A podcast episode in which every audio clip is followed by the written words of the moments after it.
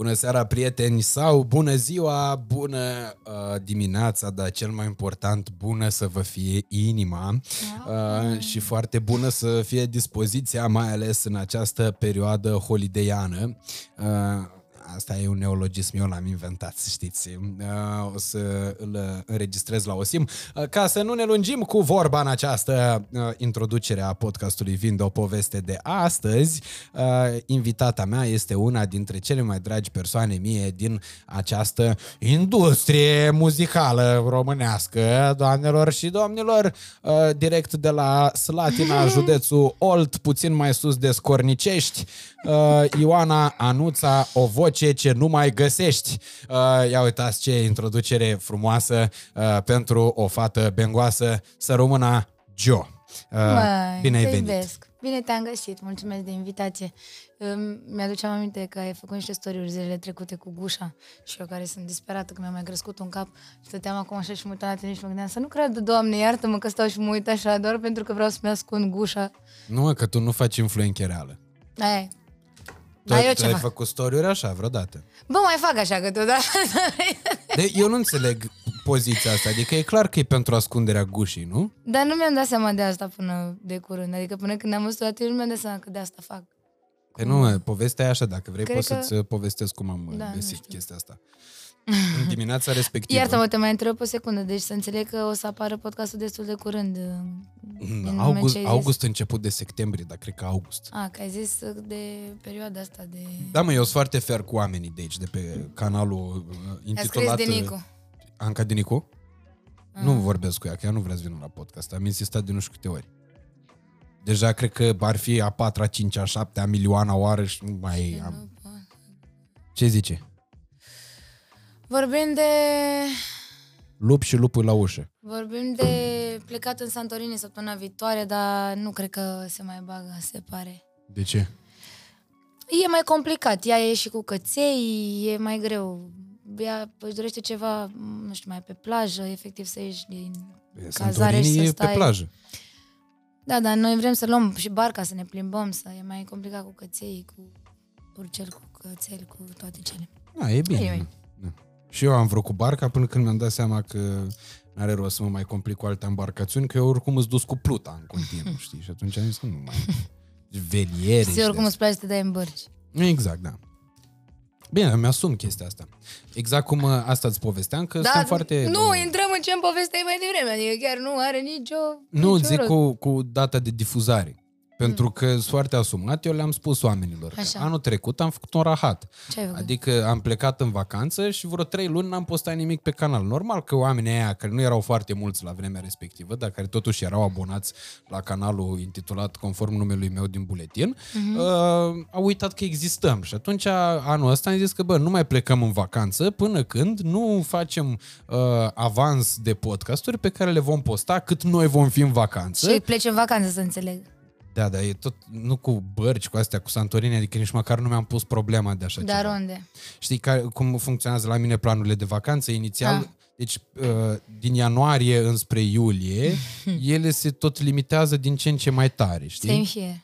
E că în ianuarie, dacă mă întrebi, pot să-ți spun că anul ăsta, în august, pff, șapte continente vizităm, ești nebun? Și noi la fel am, am făcut, oricum noi până săptămâna trecută credeam că... Ce până săptămâna trecută? Până acum două zile credeam că plecăm în Elveția cu mașina am zis, am zis că îmi doresc foarte mult asta. De fapt, nici măcar n-am zis. Am postat doar și cine a trebuit să vadă a văzut și a venit direct cu propunerea către mine să plecăm. Eu am zis da din start, am zis plecăm, aveam concert chiar pe undeva pe lângă Oradea, am zis că de acolo plecăm direct, Ungaria, Austria, Elveția, poate facem și un pic de Italia, dar nu știu când aveam eu de gând să fac toate lucrurile astea, având în vedere că aveam doar fix 5 zile. și m-am dus săptămâna asta, uh, am avut concert la Bistrița și m-am întâlnit cu Smiley acolo și eu încântată să-i povestesc, uite, mă duc în Elveția, uite ce fac. Plec cu mașina și Smiley zice, bă, tu nu te-ai săturat de stat în mașină, ai 5 zile libere toată vara și tu te duci tot în mașină. Am avut foarte multe concerte, îi mulțumesc Dumnezeu, vara asta a fost full și chiar asta numai în mașină. Nu știu dacă am luat avionul spre două concerte maxim. Mm. În rest, doar asta nu mă îndubă. Și am zis, bă, chiar, eu chiar sunt nebună. Acum, din uh, august, o să încep uh, un proiect despre care nu pot să zic deocamdată, dar o să... De zine. O să vă zic la un moment dat. TV. Și o să, da, și o să filmăm în continuu. Ok. Și deci, nu mai, efectiv, nu mai am nicio șansă, nicio șansă nu mai e să mai plec pe undeva până în noiembrie, cel puțin. Deci Iar când din începe noiembrie proiectul încep- ăsta? Pe 2 acum începem, pe 2 august. Ok. Și e pentru Și în toamnă rest? sau pentru primăvară? E pentru toamnă. E pentru toamnă. Da, nu pot să zic deocamdată. Nu știu nici când o să se difuzeze podcastul ca să știu dacă o să se anunțe sau nu. Ideea era doar că nu, nu am mai fi avut când să plecăm în altă vacanță și eu mi-am dorit foarte mult să plec și eu undeva, să stau pur și simplu, să nu fac nimic și mi-am dat seama că în Elveția nu ar fi fost de stat, adică ar fi fost mai mult de explorat, de mers, de uh, mi-aș fi dorit să văd multe chestii, nu știu, să fac trasee sau chestii de genul ăsta și nu ar fi fost neapărat pe odihnă, așa că ne-am hotărât acum două zile, după ce eram sigur 100% că plecăm așa, fără niciun plan făcut, fără nimic, ne ducem și ne vedem noi ce facem. Ne-am hotărât să plecăm în Santorini săptămâna viitoare. Am luat și biletele de avion direct și acum uh, așteptăm să treacă zilele, să plecăm, să ne vedem în vacanță în sfârșit. Ok. Deci, până la urmă, plecați sau nu mai plecați? Plecăm, dar plecăm în Santorini. Ok. Asta e foarte bine. Până la urmă, e bine că plecați undeva. Da. Uh, ceea ce e un uh, lucru destul de uh, bun, mai ales având în vedere faptul că tu chiar ești un om care merită vacanță, știi? Că Mie îmi place aud, foarte mult să merg în vacanțe. Aha. Eu pe asta da- îmi dau bani în general. Cei mai mulți bani pe asta îi cheltui. Păi după Delia, mult timp ai ocupat locul secund în topul vacanționistelor din România. Păi da, ca, păi cred că în continuare cam așa e, nu? Da, între, dacă a mai mai apărut pleacă. Backpack Your Life, care cu asta se ocupă, și Hai Hui în 2, care sunt travel vlogger, care Bine, e asta, posibil să nu. călătorească mai mult Dar ca nu tine. cântă, nu? Nu, nu. Păi nu, mă- eu mă refer așa la cine mai face și altceva în afară de călătorie. Ok. Că așa și mie mi-ar putea să mă ocup cu asta, te mint? Păi, și te oprește. Numai cu asta m-aș ocupa. Păi mă oprește pasiunea asta mare pe care o am pentru muzică. Asta voiam să zic, că eu aud foarte mulți oameni care vorbesc despre cum merg ei în vacanță și că abia așteaptă vacanța și tot timpul, în orice perioadă a anului, dacă ai întreba, ei au o, câte o vacanță, ceva, știi? Uh, Uite, și... deci uite cine mă sună. Mă sună o tipă de la o agenție de turism, ca să ne înțelegem. Ok. Bodrum așa o cheamă sau nu, e în acolo funcție ne-am de... cunoscut. Ah, ok. Uh, Bună, Raluca, sunt la un podcast acum. Chiar vorbeam despre, despre a- Sună-mă, agenții sună-mă când și... poți tu, dacă nu poți să Bine. vorbești acum. Bine, bine. Doamnă, dați-ne 1000 de euro și spune numele agenției. Haide, te pup, te Hai, sunt că când termin. vorbim, pa, pa. Pupa. Hai să-l spunem și îl blurăm dacă nu ne dă bani. Vai. Mi-a fost foarte dor de tine. Nu? da. Vezi, am, am devenit și mai retardat între timp. Și eu, să știi, sunt un pic mai, mai matură pe, pe anumite părți și mai retardată pe alte anumite părți. Pare că m-am mai cizelat, dar nu e așa. Uh, doar în anumite aspecte, în rest sunt mai cretin ca niciodată. Uh, asta încercam să spun și a treia oară când fac această tentativă. Da, se pare că avem altceva de făcut.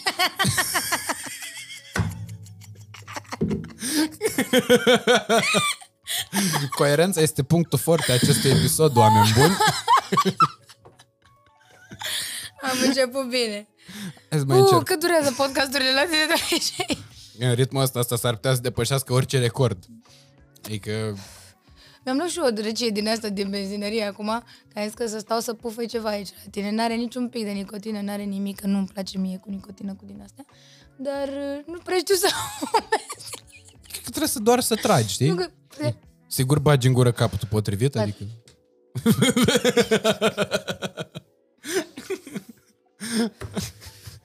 O mai iau câteodată și de la cotor. E incredibil.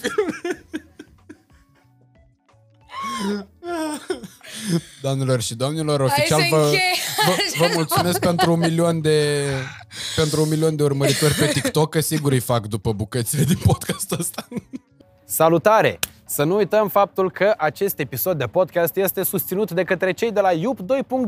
Yup este un startup 100% românesc ce produce device-uri high-tech ce utilizează podzuri de unică folosință produse și testate în laboratoare din Uniunea Europeană și Elveția. Mai mult decât atât, dacă accesați linkul din descriere, puteți regăsi pe site-ul celor de la IUP mai multe detalii despre campania Eu mă las, ce vine în sprijinul celor care își doresc să renunțe la fumatul clasic. Puteți regăsi acolo inclusiv poduri ce conțin CBD, fără efecte psihoactive, adică nu o luați cealapa.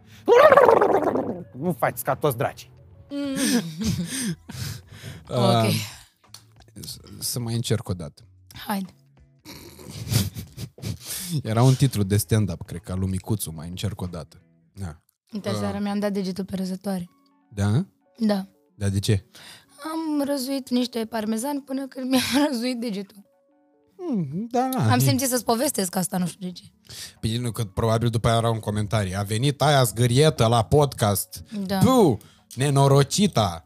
Uh, da. Să, Nu le dai idei. dacă vrei oprim comentariile, că le-am mai oprit și la Cristina Ih. Da, nu, n-am treabă să zic că... Au venit toate comentariile pe DM.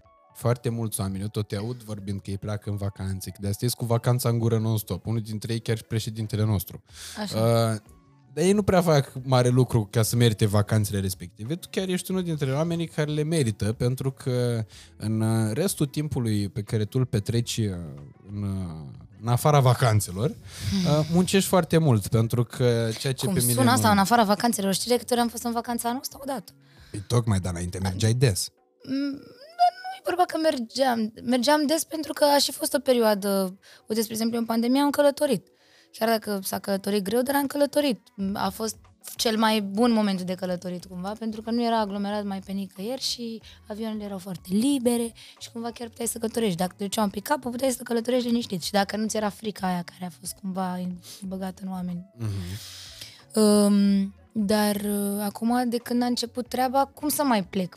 Nu, nu e vorba doar de mine, e vorba despre o echipă întreagă de oameni care, cu care lucrez. E vorba, e vorba despre atâția oameni care pe timp de pandemie nu au avut ce să facă. Adică, haide, că noi de bine de rău am mai prins o campanie, am mai prins o reclamă, am mai prins o chestie. Dar crede-mă, am oameni în trupă care nu au făcut nimic. Nu au făcut nimic. Au, a trebuit să se angajeze, a trebuit să se mute, a trebuit să plece, a trebuit să facă m, eforturi supranaturale ca să depășească perioada asta de pandemie. Ar trebui să fiu foarte egoistă să mă gândesc acum la vacanțele mele și la plecări sau să nu iau efectiv toate concertele pe care, pe care le primesc. N-am mai făcut nazul la nimic, cred că am luat tot. Doar ca să știu că, na, cumva recuperăm tot timpul ăsta pierdut și încerc să fiu cât mai cât mai apropiată de oamenii mei și cât mai înțelegătoare cu tot. Na, și cu perioada asta și cu tot ce se întâmplă. Bă, mie asta mi se pare foarte important, pentru că, apropo de bă, subiect, în momentul în care venise pandemia, era, la un moment dat, a fost o petiție semnată de mai mulți artiști mm-hmm. care cereau susținere din partea statului, Da.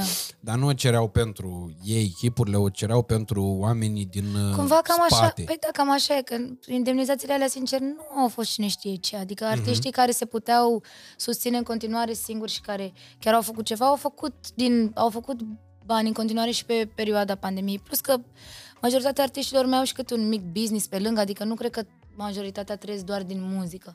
Da. Și cumva, de bine de rău, noi chiar am fost ok, dar credem, au fost oameni tehnici, instrumentiști, oameni care lucrează în spate, oameni pe care nu-i vede nimeni și de care poate de multe ori nici măcar nu știm, care n-au avut ce face în perioada asta, care n-au avut, n-au avut ce mânca. A fost crunt pentru mulți dintre, dintre ei.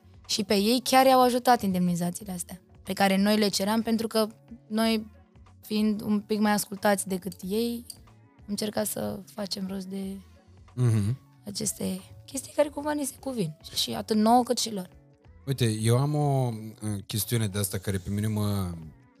uh, pot să zic că mă deranjează, că până la urmă urmei fiecare face ce vrea și cum uh, consideră că e uh, cel mai bine de cuvință pentru el și pentru situația în care se află. Dar uh, n-am cum să nu sesizez faptul că există foarte mulți artiști pe piață, uh, foarte mulți interpreți de muzică, ce preferă uh, să meargă mm, în uh, concerte într-un, uh, într-o versiune extraordinar de raw, în sensul în care uh, foarte puțină lume cântă cu band, foarte puțină lume cântă live. Da? Ți se pare? Mie mi se Mie pare așa că în mi se ultima pare. vreme toată lumea cântă cu band. Adică sunt, într-adevăr, nu au toți o Nu știu ce formulă să zic. Foarte... Și da, de cine zici? Că, spre exemplu, mie nu vine în momentul ăsta Mă, în cap, dar nu nu vreau niciun să, nu e artist care cazul să nu să, cânte să dau cu band. exemple. acum. Sau bine, depinde ce înseamnă band. Hai să ne înțelegem. O tobă și o chitară nu e band. Asta aveam să zic, că într-adevăr poate nu au o formulă extinsă, dar uh, există acum majoritatea artiștilor, chit că și-au o chitară și o tobă și niște tracuri, tot e o formulă mai ok decât să mergi doar pe negative, din punctul meu Mhm. de vedere. Eu n-am mai cântat pe negative de când eram mică. Eu nu știu dacă mai știu să cânt pe negative. Asta zic, că tu, eu de când te știu, tu ai avut tot timpul band. Mi-a alături de intrat în schimb, uite și mie săptămâna trecută o cântare într-un club aici în București. N-am avut ce să fac, m-am dus. Mi-a intrat o cântare pe, pe negative. M-am dus pe negative. M-am gândit, bă, în primul rând era și ziua unui prieten foarte bun, al lui Enzo. tine. Ok. Și Enzo Ferrari? Enzo, Enzo de la Caio. Ah, ok. Și am zis, bă, eu nu pot să-l Deci refuz Enzo pe Lamborghini, Enzo. că nu e pot să-i Lamborghini zic. au. Eu nu pot să zic lui Enzo, bă, eu nu vin să cânt. Plus că omul mi-a explicat, uite, eu vreau să vii să cânti, vreau să, e ziua mea, vreau să vii să cânti. Nu avem loc de trupă și, într-adevăr, și cu o săptămână înainte și cu două săptămâni înainte au cântat artiști acolo, prieteni de-ai mei, care nu au mers cu trupă pentru că, într-adevăr, nu este loc de trupă. Eu am cântat, am cântat în spatele pupitrului cu DJ-ul, am stat Mhm. lângă DJ și am cântat. N-ai unde să bagi acolo trupă.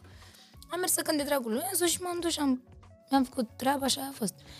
Dar uh, nu aș mai merge, adică mie nu-mi place, nu-mi place să cânt pe negative, nu mai știu să cânt pe negative, nu, nici măcar nu aveam negativele, mă crezi? Trebuie să fac rost de ele, ca spus. Ok.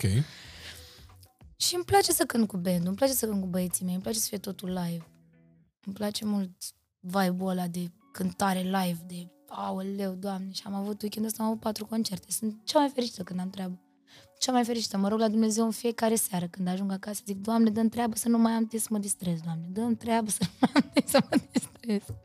Păi dacă te distrezi, ce se întâmplă? De ce e Nu, rău M-am să te săturat distrezi? să mă distrez. Vreau să am treabă în continuu. Îmi doresc mult să am treabă. Îmi doresc mult să fiu foarte ocupată. Îmi doresc să fiu cel mai ocupat artist în România. Bă, cred că ai toate șansele, pentru că, bă, până la urma urmei, eh, cred că bă, talentul tău este absolut incontestabil, vocea ta Mulțumesc. este incontestabilă. Mie mi se pare că faci parte din uh, generația de aur a vârstei noastre, că se, vârstelor noastre, că na, se spune că am fi uh, de vârste, de ge- aceeași generație, da? că suntem cam vârste apropiate, doi ani diferență, e, Apropiate, da. E, tu ești mai tânăr. E cam aceeași chestiune, da? Și dacă stau acum să mă gândesc, există niște exponenți feminine ai acestei generații foarte puternici. E Teo Rose, Sunt, da. e Iuliana Beregoi, uh, sunt artiste foarte tari, sunt și artiști băieți foarte tari, cum e Mario, Nicol, uh, da, Nicol Șeri, uh, Liviu. Liviu Teodorescu. Și atunci uh, cred că concurența asta este cât se poate de uh, benefică. Mi se pare că sunt o grămadă de artiști foarte talentați. Eu nu văd neapărat ca pe o concurență. Eu mă bucur foarte tare că suntem mulți, că suntem talentați. Mie îmi place mult să ne susținem între noi și să ne creștem și să facem frumos.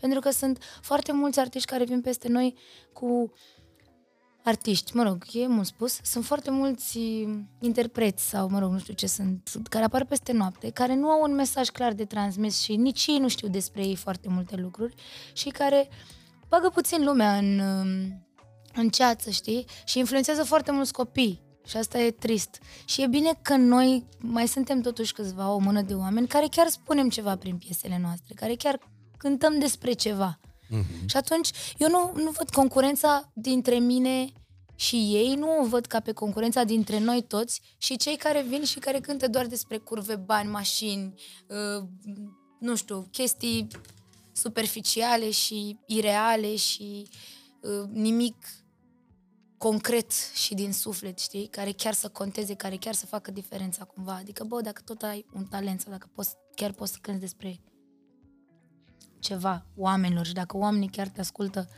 de ce să nu o faci într-un sens productiv, într-un sens în care chiar să simți că, bă, ai, ai pus, ai lăsat ceva acolo în urma ta, știi? Dar tu simți o concurență reală cu oamenii care, mă rog, cu... In, in, nici nu știu cum să-i numesc, cu cei din zona asta de bă, trap și de... Nu, nu știu dacă neapărat doar trap, nu, nu mă refer doar la trap. Că uite, sunt foarte mulți, uite, mie Azteca, spre exemplu, îmi place. Ok. Îmi place, e, un, e unul dintre m, traperii care chiar zic, poate nu știu neapărat prin piese și așa că nu-i ascult foarte mult muzica, dar uh, am auzit niște speech-uri de ale lui și măcar faptul că el știe ce să promoveze și știe cum să-și influențeze publicul într-un sens pozitiv, tot e ceva, știi? Mhm. Și îmi place mult și mm, toată partea asta lui ezoterică, îmi place că e spiritual, îmi place, îmi place chestia asta. Um, nu simt o concurență, că nu e, nu e vorba de concurență, simt mai mult așa o, o tristețe în suflet, știi? Pentru că de multe ori și eu am, am, nu știu, am trecut prin toată zona asta de a face nu doar ceea ce îți dorești, știi? Și de a, a fi nevoie să faci un pic de compromis între ceea ce se cere și ceea ce îți dorești ca să ajungi să câștigi credibilitatea oamenilor, ca să poți să faci la un moment dat tot ce îți dorești tu și atât. Ok. Că e complicat, uh, e complicată lumea asta și e complicată industria și sunt complicați oamenii și în momentul în care tu le dai o informație pe care poate tu ai vrea, ai vrea să o dai într-un anumit fel, poate pentru că nu sunt pregătiți să o primească, e posibil să te respingă din start, știi? Mhm. Și atunci trebuie să faci un minim, minim compromis cumva sau să găsești o cale de mijloc să poți să ajungi la sufletul lor într-un fel sau altul. Eu nu cred că am făcut compromisuri foarte mari cu muzica pe care am făcut-o până acum, adică tot timpul am cântat uh, piese care, nu știu, care chiar mi-au umplut sufletul de bucurie, care chiar mi-au plăcut. Dar aș vrea să, aș vrea să încep să abordez niște, niște mesaje, nu știu, mult mai deep. Uite, Dar apropo încă de... mi-e greu, știi, cu publicul pe care l-am. Apropo de stilul de muzică, nu știu cât ești tu de fan. În schimb, nu ai cum să nu apreciezi uh, tot ceea ce face omul ăsta. Mie îmi place foarte mult, uh, l-am descoperit foarte recent pe Harry Styles. Harry Styles. Da, și în speranța că există un pick-up la tine acasă, dacă nu va trebui să existe în curând, pentru că e Un o ce? cali- un pick-up. Ah, normal că există. Am nevăzut. Așa. Deci nu mai are rost continuarea. Știi, și tu foarte bine că se aude mult mai bine pe vinil decât Da. în orice alt format. Uh, ai aici albumul lui. Nu cred. E... Am primit un vinil? Da. Vai, cât de drăguț! Tu știi că astea sunt unele dintre cadourile mele preferate? Sper că nu mai are preaț pe el. E superb și chiar îmi place Harry Styles foarte mult. Și mai am o Mulțumesc. chestie pe care voiam să ți-o... Uh, are și cod de bare pe el, vezi? Că vezi că e original. Acum l-am cumpărat, că de-aia ți-am zis să amânăm filmarea la două. Ah, serios? Da, că nu mai aveam timp să mă duc la mall. Mulțumesc foarte mult.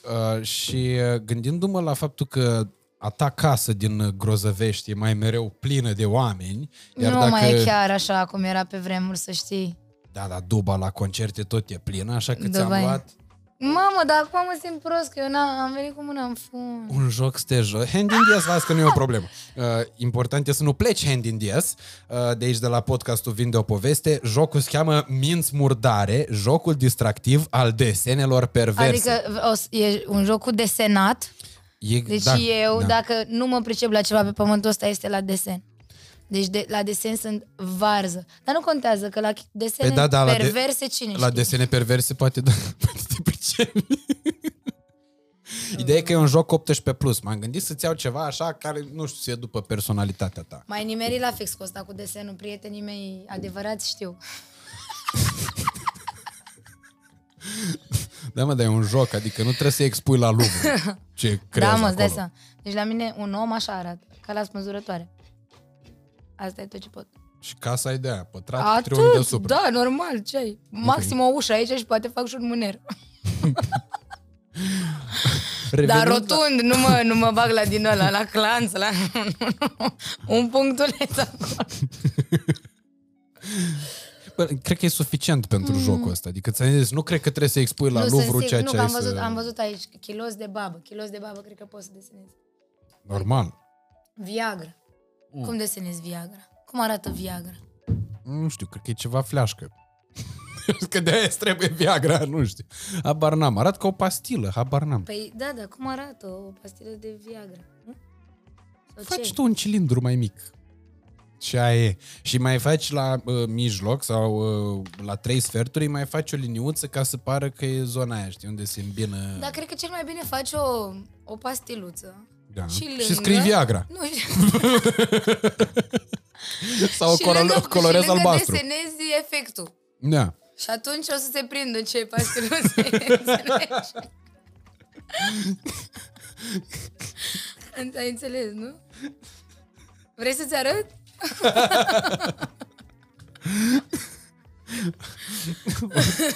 Oricum, eu personal nu știu să desenez decât cu Viagra. Fără Viagra nu știu să fac desenul. adică n-am, n-am, uh, mă rog, revenind la subiecte da. puțin Mai- mai uh, importante și la ce vorbeam uh, adineauri, uh, Nu avem nicio șansă să ducem podcastul ăsta la final sau să, fim, să avem vreo coerență cap cu Bă, oamenii o să se uite și ei la uh, rândul lor uh, la acest material, într- fiind într-o stare mai uh, vor fi mai relaxați, na, că e vară, da. e cald afară, e altceva, ne înțeleg și ei că ne-am tâmpit și noi cu totul. Plus că noi nici nu ne-am mai văzut de foarte mult timp, adică cel Da, puțin în noi formă trebuia fizică să, noi n-am trebuia să ajuns ne de ve- mult. Noi trebuia să ne vedem ieri, să, vorbi, să le vorbim noi pe ale noastre, Da. toate căcaturile și toate nebunile, ca să ne consumăm limbarița noastră de pe care am Nevorbiți. avut-o noi, da, de tot, din totdeauna. Și acum să vorbim lucruri interesante pe care, da, să le spunem și oamenilor, pentru că acum, practic, e un podcast pentru noi doi. Eu cred că și așa e interesant, știi? De cele mai multe ori, din momentele astea se nasc uh, momentele alea valoroase. Da. Că, apropo, și artistul lansează și ajunge să se bucure de un succes uriaș cu o lucrare în momentul în care e, în primul și în primul rând, el mulțumit de ea și își, așa, își satisface bă, trăirile și emoțiile uh, dobândite în urma uh, înfăptuirii acesteia. Da, da, da. Și aici ne întoarcem la faptul că spuneai că ai fost și tu la un moment dat într-o zonă de compromis uh, cu ceea ce ai făcut. Nu neapărat compromis, dar într-o Ah. zonă uh, similară uh, familiei lexicale a compromisului. Și uh, dacă nu te supără, aș vrea să-mi spui mai exact la ce te referi, pentru Dar nu, că am asta foarte vrea- multe exemple în minte. Asta vreau să zic că nu e neapărat o zonă din care sunt cam ieșit, e doar, e, uh, eu mm, mă dezvolt, mi se pare cel puțin în ultima vreme, din ce în ce mai mult și încep să-mi doresc lucruri de la mine din ce în ce mai mari, mai mărețe. Ok. Și atunci, evident că această dorință se răsfrânge și asu- asupra muzicii mele. Și încep să-mi doresc să cânt despre alte lucruri sau îmi do- încerc să încep să-mi doresc să transmit un alt fel de mesaj. În continuare nu o fac pentru că ți-am zis, mi se pare că trebuie să o iau foarte ușor, să fac trecerea ușor, să, să găsesc modalitatea prin care să mă exprim și prin care să pot să pun în versuri ceea ce eu gândesc și ceea ce eu simt și ceea ce eu am cunoscut. Exact ce vorbeam și cu tine mai devreme, înainte să dăm play la podcast. Perioada asta de cunoaștere și de maturizare, știi, în momentul în care o chemi, când uh, vrei cunoaștere și când vine cunoașterea peste tine, nu mai poți să o duci, știi? Mm. Și atunci, cumva, zici, bă, dar uh, ce se întâmplă, de fapt? Că am vrut cunoaștere și, practic, ar fi trebuit să fiu mai fericit acum, ar trebui să fiu mai liniștit. Dar nu e așa. Cu cât cunoști mai mult și cu cât te lovește adevărul mai tare, cu atât e mai greu, de fapt, să duci toată perioada asta. Și perioada asta, mă rog, trecerea asta de la, să zicem, spre trezire. Mhm. Și cumva, uh, în momentul în care vrei să dai mai departe mesajul ăsta, dacă ești într-o lume în care, sau dacă deja ai, ai niște oameni care te ascultă sau care, uh, cărora le place ceea ce tu deja faci, când eu acum, dacă, spre exemplu, aș începe să fac, aș face direct o trecere de la muzica pe care o fac în momentul ăsta spre altfel de muzică dintr-o dată, cu altfel de mesaje și așa, mi-aș pierde și publicul pe care l-am deja și poate nici nu mi-ar fi atât de ușor să strâng pe lângă mine oameni din, nu știu, din mediul ăsta și plus că nu-mi doresc atât de mult să ajung prin chestia asta la oameni care deja știu despre lucrurile astea, ci vreau să învăț oamenii despre ceea ce și eu am învățat, știi? Mai ales pe cei care nu știu despre lucrurile astea. Ok, și la care lucruri te referi? La toată treaba asta spirituală în care am intrat eu în ultima vreme și în care mă... Dar de simt, când s-a uh, întâmplat treaba asta? De dinainte de pandemie cu foarte puțin timp, așa, nu știu să zic, cam de vreo 3 ani, 4 ani, ceva. Ok. Genul ăsta. Și care sunt schimbările care s-au petrecut? Eu îmi simt sufletul mult mai liniștit, în primul rând. Am învățat să mă ascult pe mine, am învățat să mă accept, am învățat să mă simt, am învățat să-mi dau timp, Mhm. am învățat să creez, dacă poți să zici asta, că nu știu dacă am învățat sau pur și simplu mi-am deschis sufletul atât de tare încât am primit, știi? Ce darul ăsta al creației.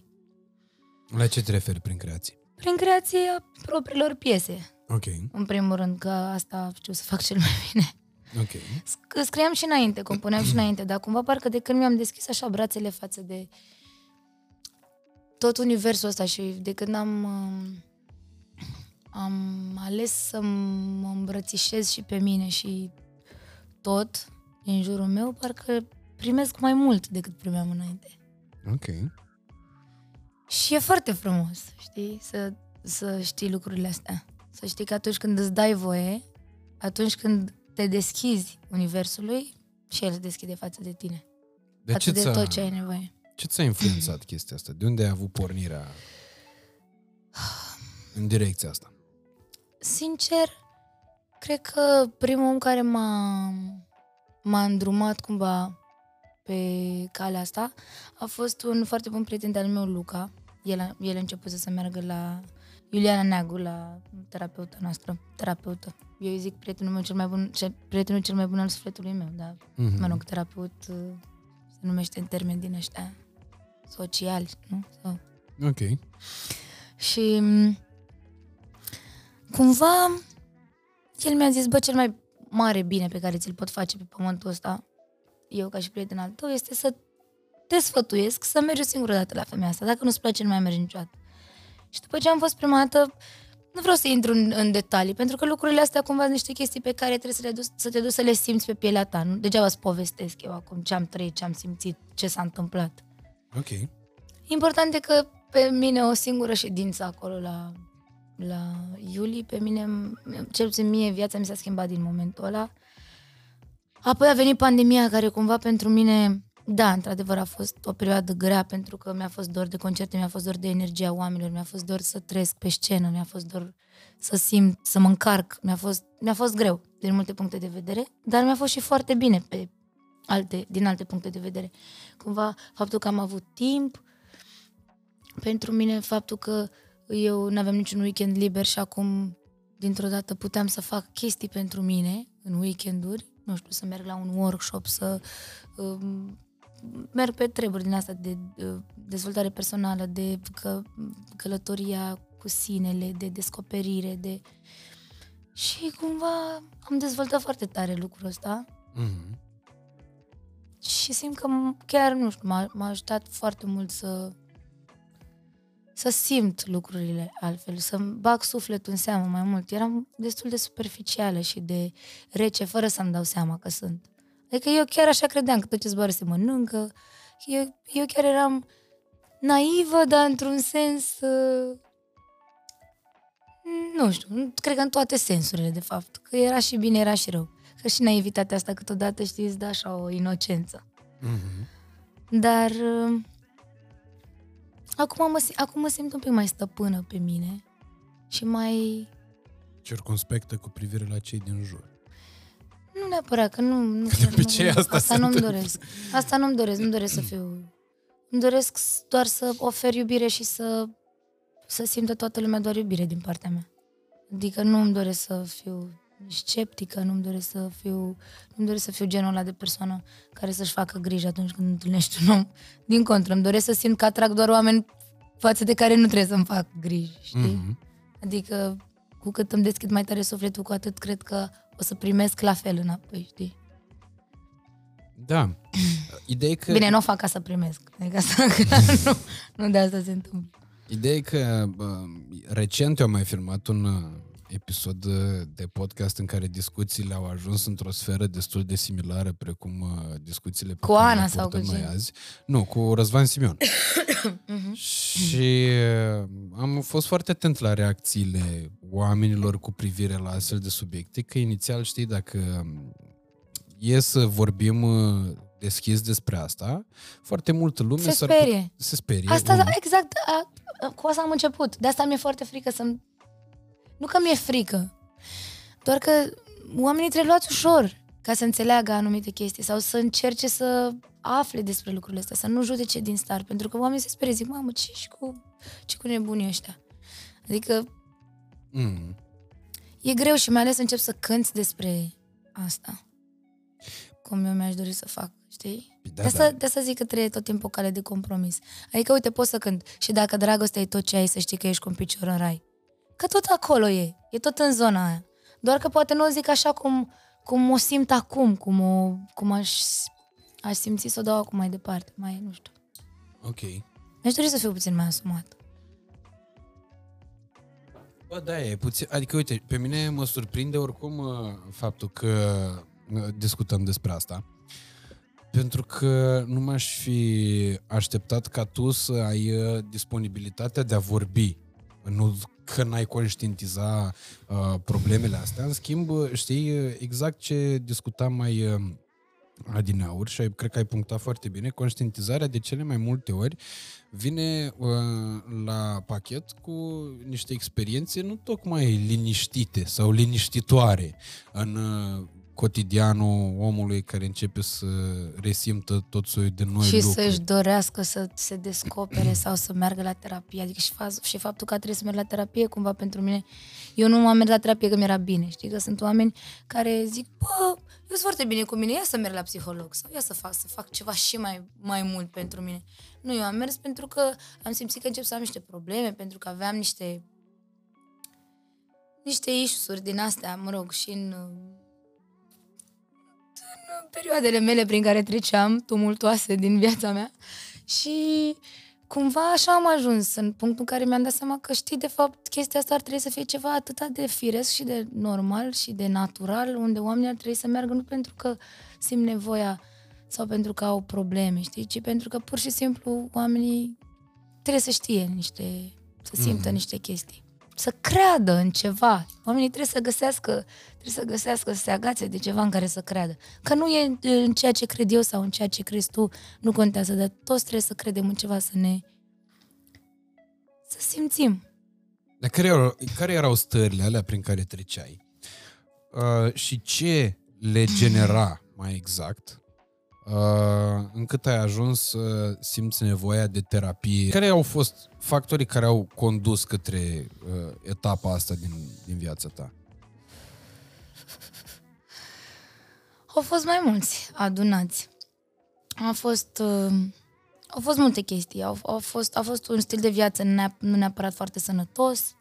A fost uh, multă oboseală adunată, a fost și o relație toxică, a fost și, uh, nu știu, faptul că, uh, uite, despărțirea mea de Famous Production, care, și pe, care pe mine m-a, m-a închis cumva foarte mult în mine. Eu am suferit mult după, după treaba asta.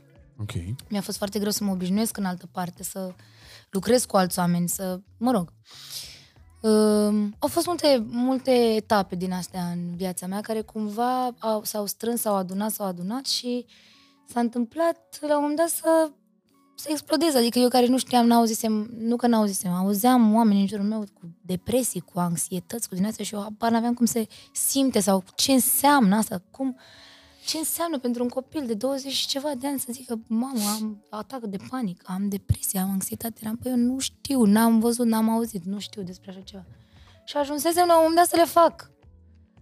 Ajunsesem să am atacuri de panică noaptea, ajunsesem să am paralizii în somn, ajunsesem să am să nu mai vreau să ies din casă, eu care floarea soarelui tot timpul, eu floarea soarelui tot timpul, uh, tot, toată lumea din jurul meu, toți vreau să petreacă timp cu mine pentru că multă energie, pentru că distracție, pentru că fan, pentru că nu știu ce și dintr-o dată ajunsesem să fiu așa foarte...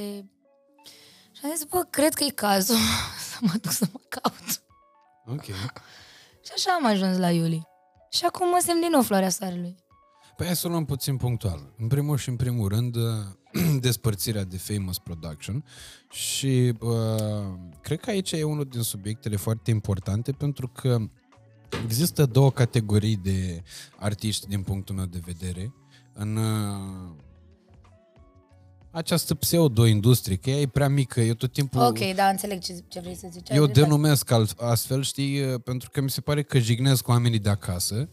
Uh, în momentul în care, le, uh, în care vorbesc despre showbiz-ul ăsta românesc des, uh, ca fiind o industrie. Când nu e o industrie, hai să fim serioși, adică e ca și cum ai compara uh, fabrica de rulmenți de la Pentru că Sibiu o compar cu cu ce fabrica se de întâmplă mașini, în afară. știi?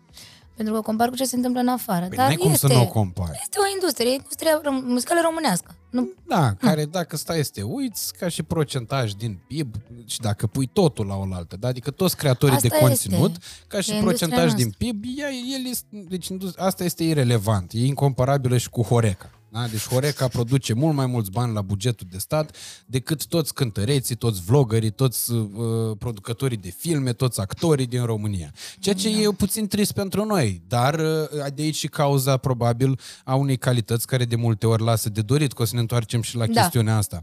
Uh, dar mă rog, există două cazuri, că de aici am pornit, uh, două variante uh, la ce se uh, ce relevă în urma acestei bifurcații, la care poate să ajungă un artist sau un creator de conținut, un actor în uh, România.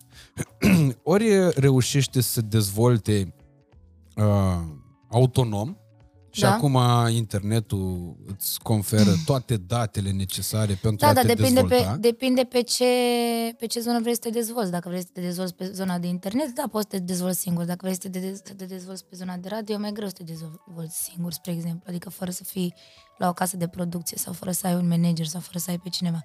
Dacă vrei să te dezvolți pe zona de concerte, există două variante. Pe zona de concerte poți să te dezvolți mai pe nișă pe net sau pe uh, zona de radio, pe concerte mari și, nu știu, mai altfel de chestii. Sunt și astea împărțite în mai multe treburi. Depinde ce vrei tu de la tine ca și artist. Păi spune-ne, uite, experiența ta. Cum ai ajuns tu să lucrezi la Famous Production și cum uh, ai ajuns să, nu nu mai- mai lucrezi cu Famous Production? Nu știu dacă e cazul neapărat să intru în detalii foarte detalii. Cumva... Mă rog, cât se poate povesti. Uh, eu am avut, uh, am, am avut cel mai mare noroc sau nu știu, nu știu cum să numesc, binecuvântare de fapt în viața mea a fost Randy pentru că i-a plăcut de mine de, la, de pe timpul X Factor și a dorit să lucrăm împreună și așa am ajuns să lucrăm împreună imediat după X Factor. Am lucrat împreună câțiva ani de zile. Am fost uh, eu varianta lui feminină și el varianta mea masculină. Ne-a mers uh, foarte bine, ne-am înțeles extraordinar de bine artistic. Eu încă sufăr după perioada aia, ca să mă înțelegi, adică eu încă mi-aș dori să lucrăm împreună și să facem muzică, dar din păcate din cauza uh, treburilor astea care pe mine mă lasă rece și o să mă lasă rece toată viața mea, niciodată n-am putut să fac pace între tot ce înseamnă partea asta de business și management și PR și toată zona asta de, pe care trebuie să o respecti sau mă, nu știu cumva cel puțin cât de cât trebuie să ții cont și de lucrurile astea și de toată partea artistică. Adică ceea ce pe noi ne interesează cel mai mult și ceea ce noi vrem să facem. Noi artiștii ne-am dorit să facem doar asta dacă s-ar putea, adică pe mine dacă mă mai pui să fac TikTok-uri și chestii pe care nu vreau să le fac, eu nebunesc, eu turbez. Pe mine mă scoate foarte tare din zona mea artistică. M- Mă scot lucrurile astea pe care nu le înțeleg și pe care nu ni le doresc atât de mult pentru, nu știu, nu știu, mă, mă depășește, nu mă, nu-mi place. Aș vrea să pot să mă ocup doar de muzică. Aș vrea să fac doar muzică și atât. Aș vrea să... Eu nu știu să mă îmbrac, spre exemplu. Asta e, nu știu. Sunt și eu o fată de la Slatina, venită, nu m-a învățat mama când eram mică să mă îmbrac. Cu toate că mi-a o firmă de confecții, da? nu mă, nu știu, nu am simțul ăsta. Ei, am nevoie de un om care să vină să mă ajute să mă îmbrac. Ok, asta e. Smiley mă ceartă tot timpul. Cum adică? Tu trebuie să fii un artist complet, tu trebuie să știi să te și îmbracă. Te... M-am dus acum să fac cursuri de machiaj. Curs de machiaj, eu am două picioare stângi. Cum să fac eu cursul de machiaj să mă machiez eu singur, dacă eu nu știu să mă machiez? E ca și când te-aș pune pe tine acum să vii să mă machiezi tu. Nu-și Ok. okay. machează. Nu, nu e așa, am dat un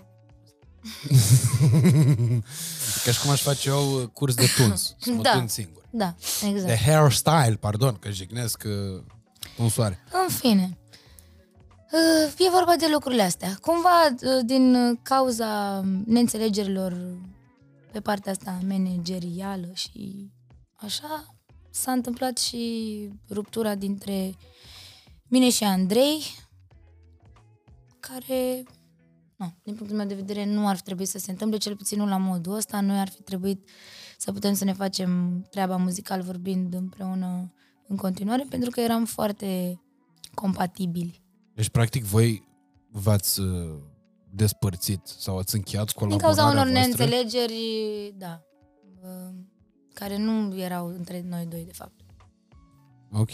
Adică ți se spunea să faci anumite lucruri pe care tu nu voiai să le faci? Nu, nu se întâmplau lucrurile așa cum trebuia să se întâmple și erau foarte multe nedreptăți la mijloc și nu am preferat să nu, Ok. să nu mai stau și să încerc să mă gândesc mai mult la mine și să mă pun pe primul loc. Mie, uite, asta mi se pare foarte important, pentru că în momentul în care tu îi spui unui artist uh, cam ce ar trebui să facă și să începi să-i trasezi niște linii și niște pași, uh, îi ataci foarte mult din creativitatea despre care vorbeam noi adineauri în momentul în care mi-ai spus că am început să creez, pentru că tu creai practic și înainte, Eu numai nu- că te simțeai foarte îngrădită de Mm, anumite Da, restricții, probabil. eu nu cream acolo, n-am creat deloc. Ok. Bine, poate eram și mai mică, nu vreau să zic, că poate nici eu nu eram încă destul de coaptă. Dar uh, acolo nu, n-aveam, nu mă simțeam liberă să creez. Ok. În schimb, adică am creat, dar cream mai mult cu, cu alții, cu alți compozitori de prin studio, de acolo, știi? Mhm. Cu ei simțeam mai tare să-mi dau drum la creație. Mă rog, mi-a fost greuț. Dar uh, important e că ne-am, eu cu Andrei am rămas prieteni, suntem ok. Mm, cine știe, poate chiar o să facem și o piesă la un moment dat împreună. Mi-ar plăcea să mai fac o piesă cu el la un moment dat. Chiar am vorbit cu el zilele trecute despre asta. Da, să vedem. Ok. Și după care, na, a venit trecerea la H, cumva a venit și foarte natural și frumos și uh, a venit la momentul cel mai oportun pentru mine, pentru că eu deja eram în niște stări foarte greoaie, știi, acolo și aveam nevoie de cineva care să-și deschidă brațele către mine și să zică știi, sunt aici și am grijă de tine și exact așa s-a întâmplat atunci cu Smiley și cu Șerban Kazan. Cu Șerban, de fapt, cu Șerban a fost uh, primul care și-a deschis brațele către mine.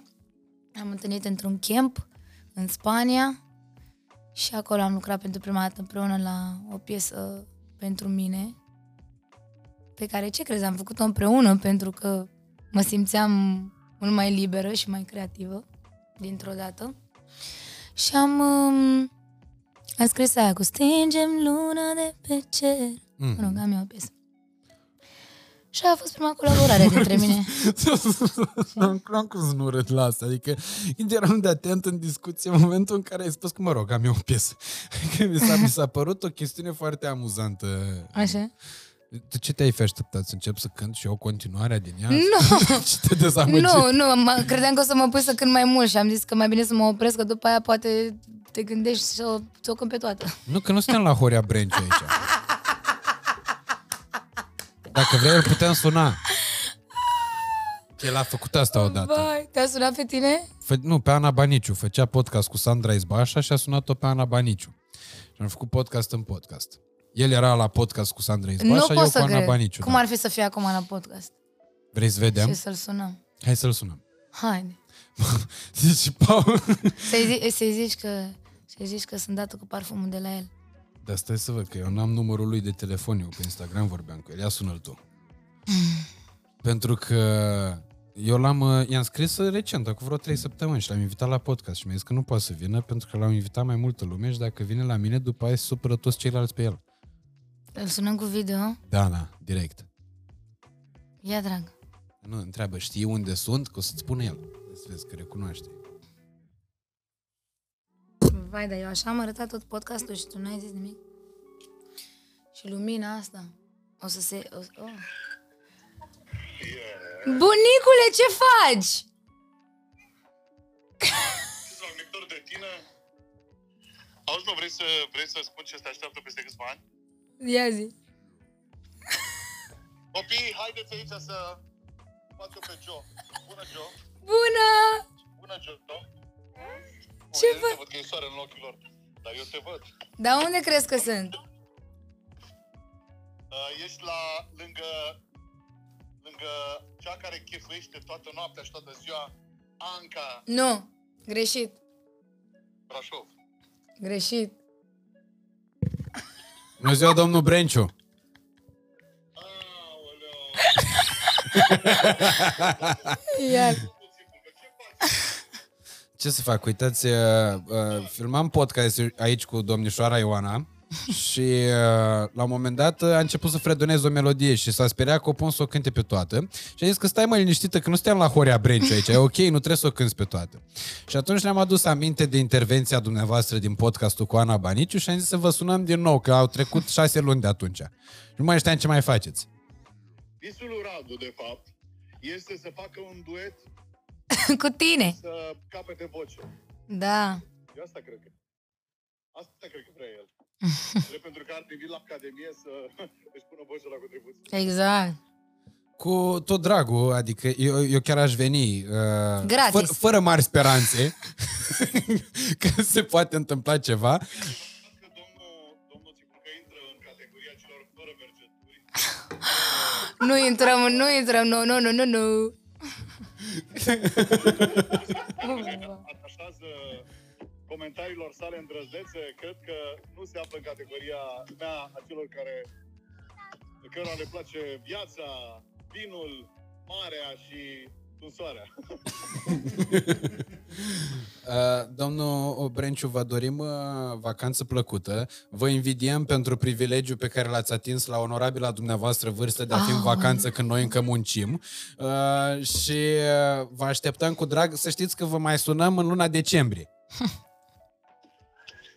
Doamne ajută, mulțumesc frumos și să ne împodobim Bradul cât de curând, pentru că va trebui să, la vremea care se anunță a fi în viitor, în toamnă, eu cred că din, de pe din, din septembrie luni trebuie să împodobim. E, e, da, dar există și avantaje, că în felul ăsta o să se vadă cât mai puțină piele. Uh, Vă doresc să aveți distracție faină. Eu am ajuns uh, la... Eu am ajuns aici, undeva în... într-o stațiune.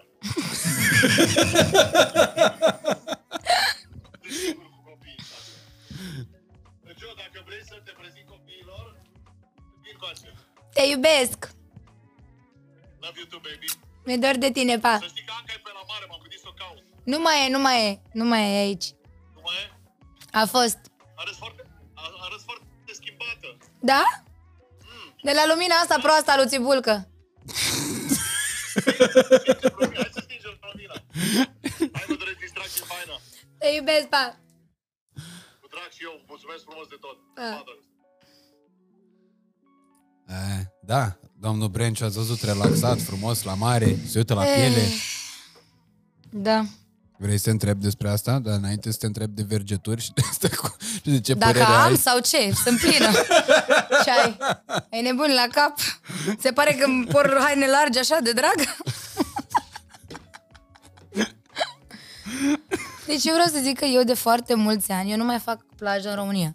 Ok. Nu fac plajă în România. Tocmai Ca să nu te vadă din buhnici. cauză că eu simt energia asta din partea bărbaților. O simt. Adică, În schimb, eu cred că el, sincer, nu vreau, nu-i țin, să nu ne înțelegem greșit, nu-i țin partea, nu sunt de, deloc de acord cu ceea ce a spus. Doar că eu cred că el a picat fix ca o victimă în toată treaba asta. da, pentru eu că asta am și spus el, ieri. el doar a spus-o. În rest gândesc toți așa. Toți, toți gândesc ce omul Da. ăsta a scos pe gură. Doar că ei nu o spun. Sunt mai prezervați, își văd de treabă ca să nu-și pună o țară întreagă în cap. Ceea ce s-a și întâmplat cu buvnici.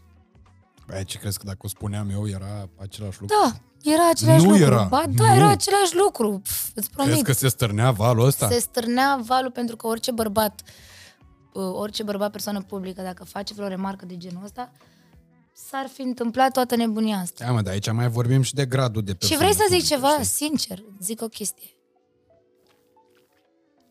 Bă, și noi, fetele astea care mai avem câte o vergetură, câte o, nu știu ce, da, am învățat să ne acceptăm, da, am învățat să ne iubim, da, am învățat să ne nu știu ce. Dar tu crezi că noi nu ne-am dorit să arătăm impecabil? Atât timp când nu faci nimic pentru tine. Dacă chiar îți place de tine așa și chiar așa vrei tu să arăți, cinste ție. Dar dacă nu-ți place de tine așa, Mm. și nu faci nimic ca să schimbi asta, atunci du-te fata mea la sală. Eu, mie îmi spun chestia asta.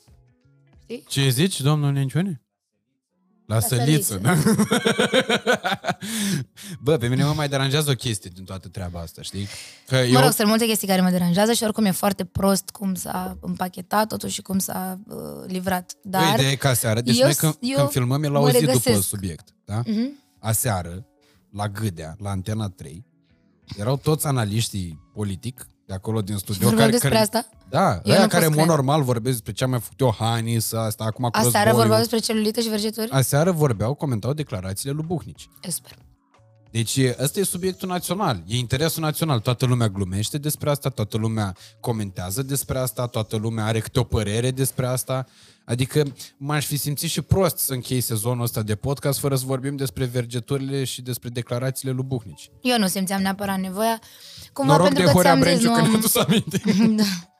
Nu simțeam neapărat, nu, nu știu, nu...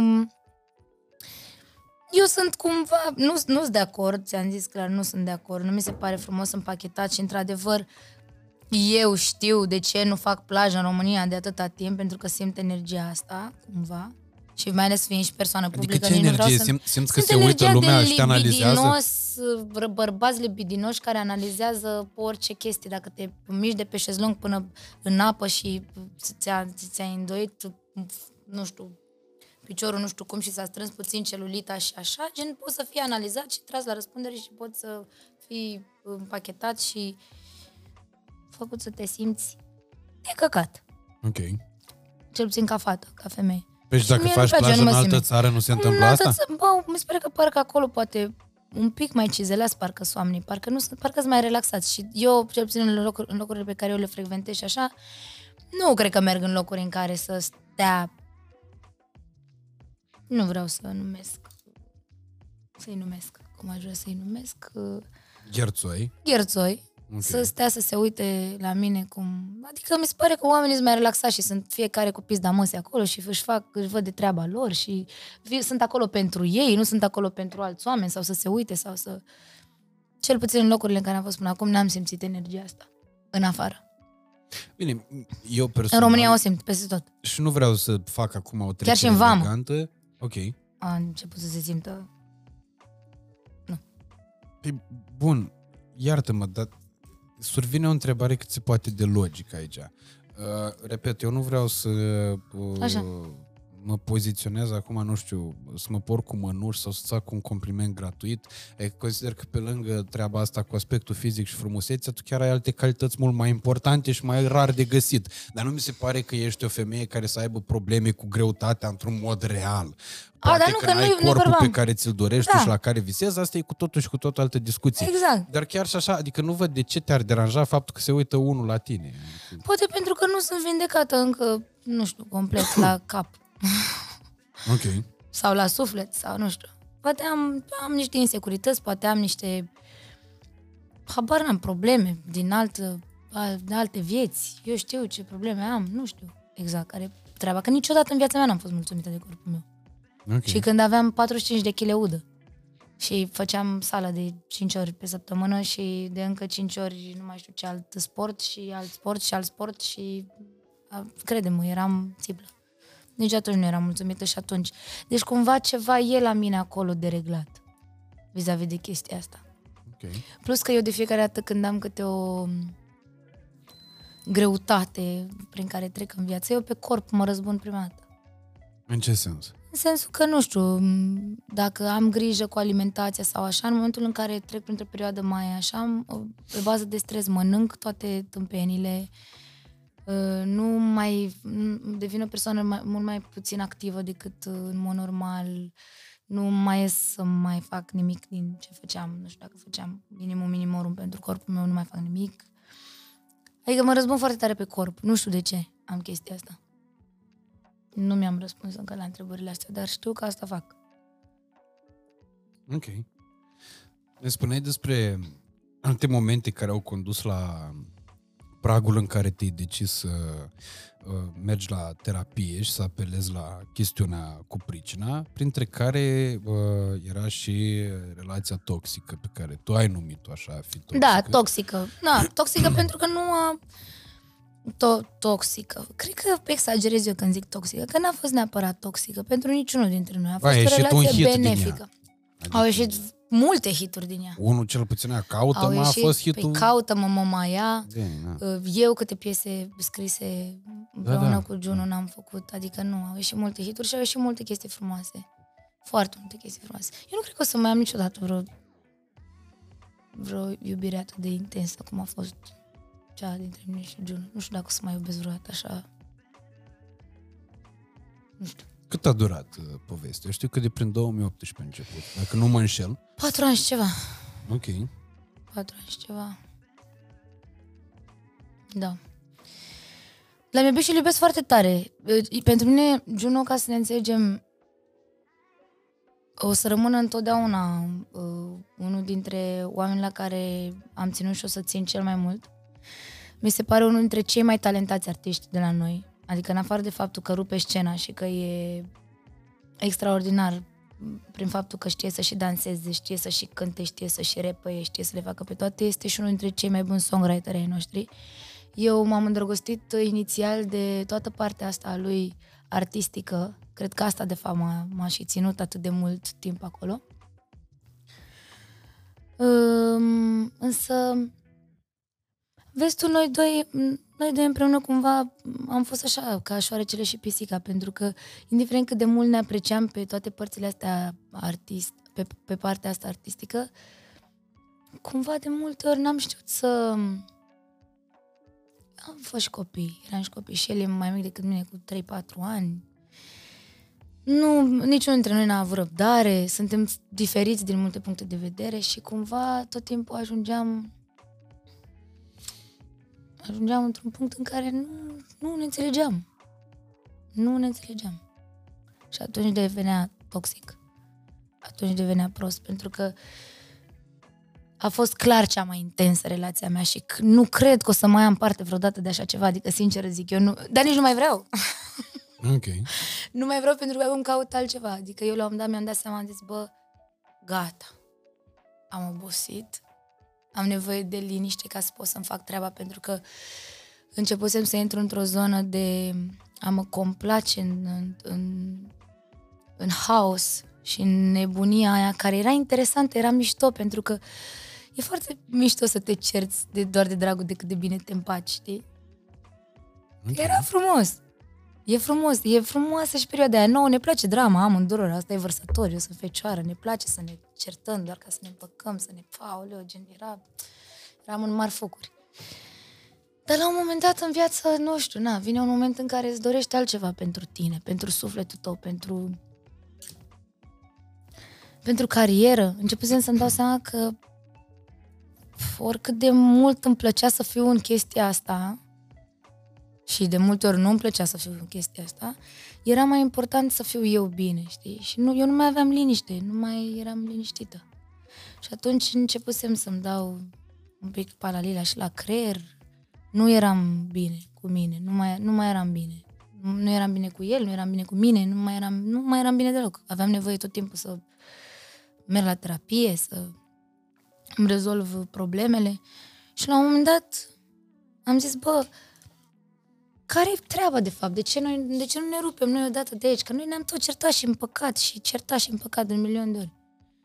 Și la un dat am zis, bă, care e lecția, de fapt, știi? Și mi-am dat seama că atât eu cât și el, chiar cred că ne-am îndeplinit misiunea una în viața celuilalt. Eu am văzut în el poate de multe ori mai mult decât au văzut cei mai apropiați oameni din viața lui. El în mine la fel eu de la el am avut o grămadă de lucruri faine de învățat și sunt sigură că și el de la mine. Dacă la un moment dat unul dintre noi nu zicea, bă, gata, am fi ajuns poate chiar să ne distrugem. Și asta n-ar fi fost corect față de niciunul dintre noi, pentru că amândoi suntem doi oameni frumoși, doi oameni speciali, doi oameni talentați, doi oameni uh, cu o energie foarte bună, luați separat. Noi împreună, împreună nu funcționam. Funcționam pe anumite părți. nu prea. Okay. Și atunci, nu, cumva a venit perioada asta. Am avut nevoie de o perioadă de acomodare și acum, acum chiar suntem prieteni, chiar suntem bine, pot să zic. Adică mă uit la el, ne-am întâlnit la un concert în weekend, uitam la el și jur, îmi creștea inima în mine de drag. Îmi, îmi crește inima în mine de drag, nu mai pot de mândrie și de bucurie și am avut niște momente de frustrare cu el, de nu pot să-ți explic, vedeam tot felul de copii din ăștia care veneau și cântau, fix ce ți-am zis mai devreme, de bani, de haine, țoale, curve, de tot ce... Bă, și ăsta, care stea cu mine în casă, Dita ai talentul, bă, Dita ai talentul, Dita ai talentul, om care scria piese cu mesaj frumoase, albume, IP-uri, de toate. Bă, nu se întâmpla nimic, nu se întâmpla nimic, nu bubuia și săracul vedeam cum se frustrează și cum adună și cum adună și sunt sigură că și din cauza tuturor frustrărilor ăstora și presiunii de acasă și de peste tot avea și foarte multe reacții și foarte multe na, frustrări și chestii care cumva nouă ne dăunau ca relație. Iar acum când îl văd cum înflorește și cum în sfârșit îi se întâmplă ceea ce merita să îi se întâmple de mult, îți jur, îmi crește inima în mine, explodez de bucurie. Sunt foarte fericită pentru el. Merită, din toată inima mea, zic, merită tot ce îi se întâmplă. Și mai mult decât se întâmplă acum. Are trei piese pe radio! Sunt mega fericită pentru el. Dar l-ai putea vedea cu altă femeie? Dar nu, nu știu, cred că am tot auzit chestii, știi, și nu mă... Nu mă, nu mă afectează, că acum nu simt chestia asta. Nu mai simt chestia asta de... Simt ca o dragoste de... Nu știu, cred că sună ciudat, dar ca o dragoste de mamă, așa simt, nu știu cum să zic.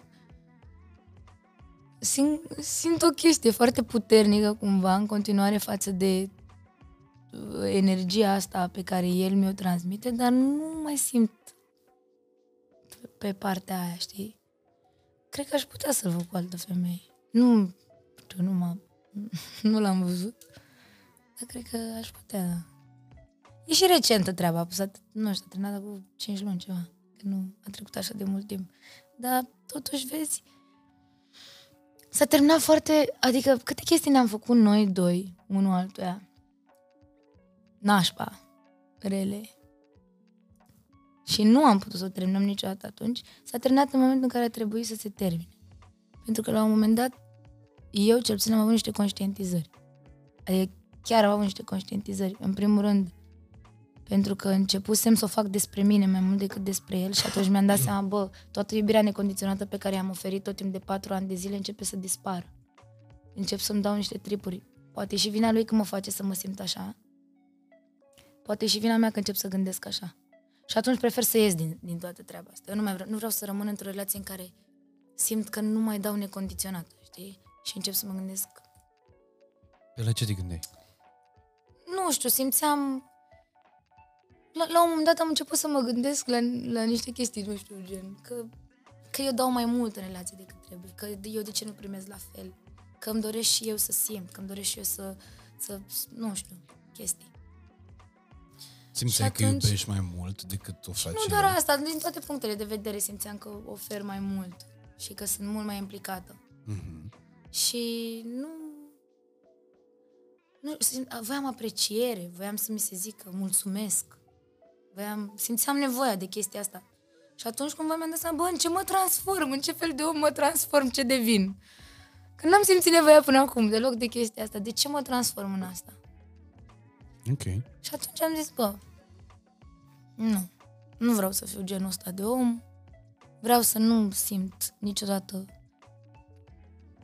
nici că îmi doresc să mi se spună, nici că ajung să cred că vreau să mi se spun. Știi? Că clar vina e, poate e pe ambele părți și că eu și eu că încep să gândesc așa și tu că nu mă faci să mă simt apreciată, să zicem. Ok. Și că simt eu nevoia să-ți cer ție apreciere. Ceea ce e greșit. Ca femeie, nu trebuie niciodată să te înjosești, să ceri ceea ce ar trebui să-ți fie dat natural și firesc. Pentru că așa e normal. Nu trebuie să vin eu să te învăț pe tine cum trebuie să te comporți cu mine. Ok. Dar ți nu ți se pare că tu, în general, în raport cu oamenii din jurul tău... Așa fac. Așa sunt eu, nu? Ești mult mai darnic decât... Uh, ba da, da. Felul cum sunt ei în raport cu tine? Ba da, dar atâta timp că nu mă deranjează, nu e o problemă. Aici a fost o problemă că a început să mă deranjeze. Și atunci mi-am dat seama că încep să o fac despre mine și nu mai e despre noi și nu mai e despre iubirea pe care eu o port lui. Și atunci am început să mă gândesc, dar poate nu mai iubesc. Poate nu mai e iubire. Poate s-a consumat. Trebuie dovadă și în momentul în care am s-a luat decizia și am terminat, nu a fost atât de greu să Păi voi ați mai avut tentative de despărțire. Da, dar că de, de fiecare dată când ne despărțeam, ne despărțeam, nu știu, se întâmpla ceva sau aveam o ceartă sau... Aici pur și simplu a fost o chestie de eu cu mine, care am avut o discuție, eu cu mine și mi-am dat seama de niște chestii și m-am detașat. Am intrat în observator, am putut să văd efectiv ce îmi doresc și ce nu mai doresc și mi-am dat seama la un moment dat cumva că, păi, eu nu, eu nu mai am nevoie de tot haosul ăsta în viața mea. Pentru ce caut haosul ăsta? De ce îmi place haosul ăsta de fapt atât de mult? Pentru că chiar îmi place și chiar mi-l doresc? Sau pentru că e așa o chestie, o, un autosabotaj, o autodistrugere din asta pe care oricum, un buton pe care eu apăsasem deja de foarte mult timp și pe care abia așteptam să-l dezactivez. Și am început să fac lucruri din astea, adică, uite, și prin terapia pe care am făcut-o, cumva mi-am dat seama că, bă, autosabotajul ăsta nu e ok. Și am început să caut liniște. și m-am rugat pentru liniște. Și, Și într-o a venit- piesă, de- aici pot să cânt eu. Ia zi. Ea avea o piesă pentru liniște, nu se cheamă așa? da. nu, cu, cred că cu... Cu El Niño. El Niño, da. Da. Da, și cumva am ajuns, am ajuns în punctul în care mi-am găsit liniștea. Acum pot să zic Dar într-adevăr ești că sigură mi-am că ți-ai găsit liniște? Da. Da, așa simt. Simt că mi-am găsit liniștea pentru că mă simt eu de câteva luni de zile, eu scriu în continuu. Eu dacă nu, dacă am ceva de zis, îmi iau telefonul și deja că sărăce la mine telefonul notițe. Lucru pe care eu nu-l făceam înainte. Nu-l Ok. făceam. Uite cât am putut să scriu în ultima vreme. Păi Da, da, văd că mai e și de cumpărat, marți 21 iulie, de astea. Da, dar gen, uite, astea, spre exemplu, sunt scrise. Marți Astea 21 sunt iunie, scrise. cred că era, da. Iunie a fost 21.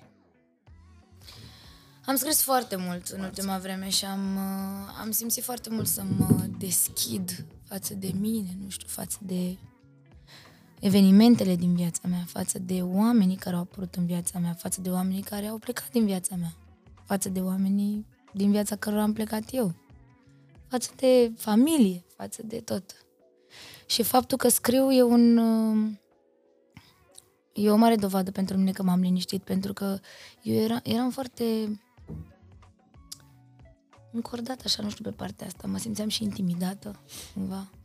Mhm. Și acum, I am good.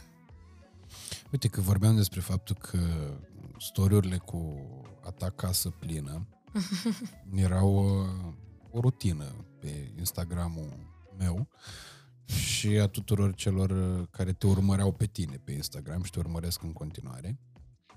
Ce te-a făcut să nu mai uh, duci stilul ăsta de viață cu foarte mulți oameni la un loc, cu foarte multe distracții, cu foarte multe ieșiri, pentru că, într-adevăr, vorbeai și tu mai uh, devreme, mai adineauri, povesteai despre un alt motiv al uh, care a contribuit la uh, pragul ce te-a făcut să te îndrepți către terapie, a fost un stil de viață nesănătos și nu cred că te refereai uh, la dieta aici, ci mai mult la foarte multă oboseală. Nu, da, oboseală din asta acumulată, nopți nedormite, petreceri, uh, toate nebuniile posibile și imposibile. Uh, cumva, în primul și în primul rând mi-am dat seama că uh, întotdeauna, nu știu, o mână de oameni, bă, nici, o- nici nu trebuie o mână. Sunt mult mai valoroși decât uh, mulți oameni și degeaba. Pentru că, mai ales la mine în casă, cel puțin mi-am dat seama că acolo trebuie să fie locul meu sacru. Eu nu trebuie să mai primesc la mine în casă pe oricine și nu trebuie să mai primesc orice fel de energie la mine în casă, pentru că am ajuns acum să nu mai știu cum să fug de acolo. Am ajuns să nu mă mai simt bine la mine acasă, până n-am făcut eu toate curățările mele și cu toate palosantourile mele și cu toate salvele și cu toate așa, credem, ajunsesem să nu mă mai simt bine acasă, nu mai aveam să mai dorm acasă. Și sunt sigură că toate lucrurile astea vin din faptul că, la fel cum ai spus și tu, unde se duceau toate afterurile, unde se făceau toate afterurile, unde erau toate petrecerile, unde, erau toate, toate, unde era toată nebunia, la mine acasă, de fiecare dată. Și atunci, asta o învăț și pe sora mea acum, care și ea s-a mutat de curând în București și îmi calcă pe urme. și și o învăț și pe ea să nu-și îngreuneze energia casei cu oameni care nu merită. Plus că, na, cu trecerea timpului mi-am dat seama că mi-e atât de drag să am doi, trei prieteni lângă mine acasă cu care să beau un par de vin și să joc un minți murdare, jocul distractiv al desenelor perverse, încât uh, de ce ai mai avea nevoie de toate energiile alea în plus, care nu fac decât să-ți păteze cumva și să să-ți păteze și casa și interiorul și tot. Cumva... De unde venea toată pornirea asta de Great Gatsby de grozăvești? Uh, nu cumva fugeai de teamă de Nu, singurătate? vrei să zic sincer, Ajungeai eu- să chemi... Uh, Nu, Să ai- nu să ai aveam, nevoie tot treabă, timpul de oameni nu în jurul aveam tău? treabă cu, cu teama de singurătate, că acum, acum știi cât de bine stau singură, fai de viața mea, deci nu vreau să mai stau cu nimeni, dacă s-ar putea să stau numai singură, aș fi cea mai fericită. Înainte, poate mi-era și un pic de frică de singurătate, dar cumva mai mult, eu când, când am fost mică, eu n-am prea avut copilărie, eu n-am prea ieșit pe afară, eu n-am prea avut prieteni, n-am, adică n-am prea petrecut, nu ieșeam în cluburi, nu făceam nimic, adică eu cât am stat acasă, am stat acasă. Și evident că în momentul în care m-am mutat în București am scăpat fix ca vaca în Lucernă. Adică am avut perioada aia de A, da? Asta e viața de fapt? Știi? Mhm.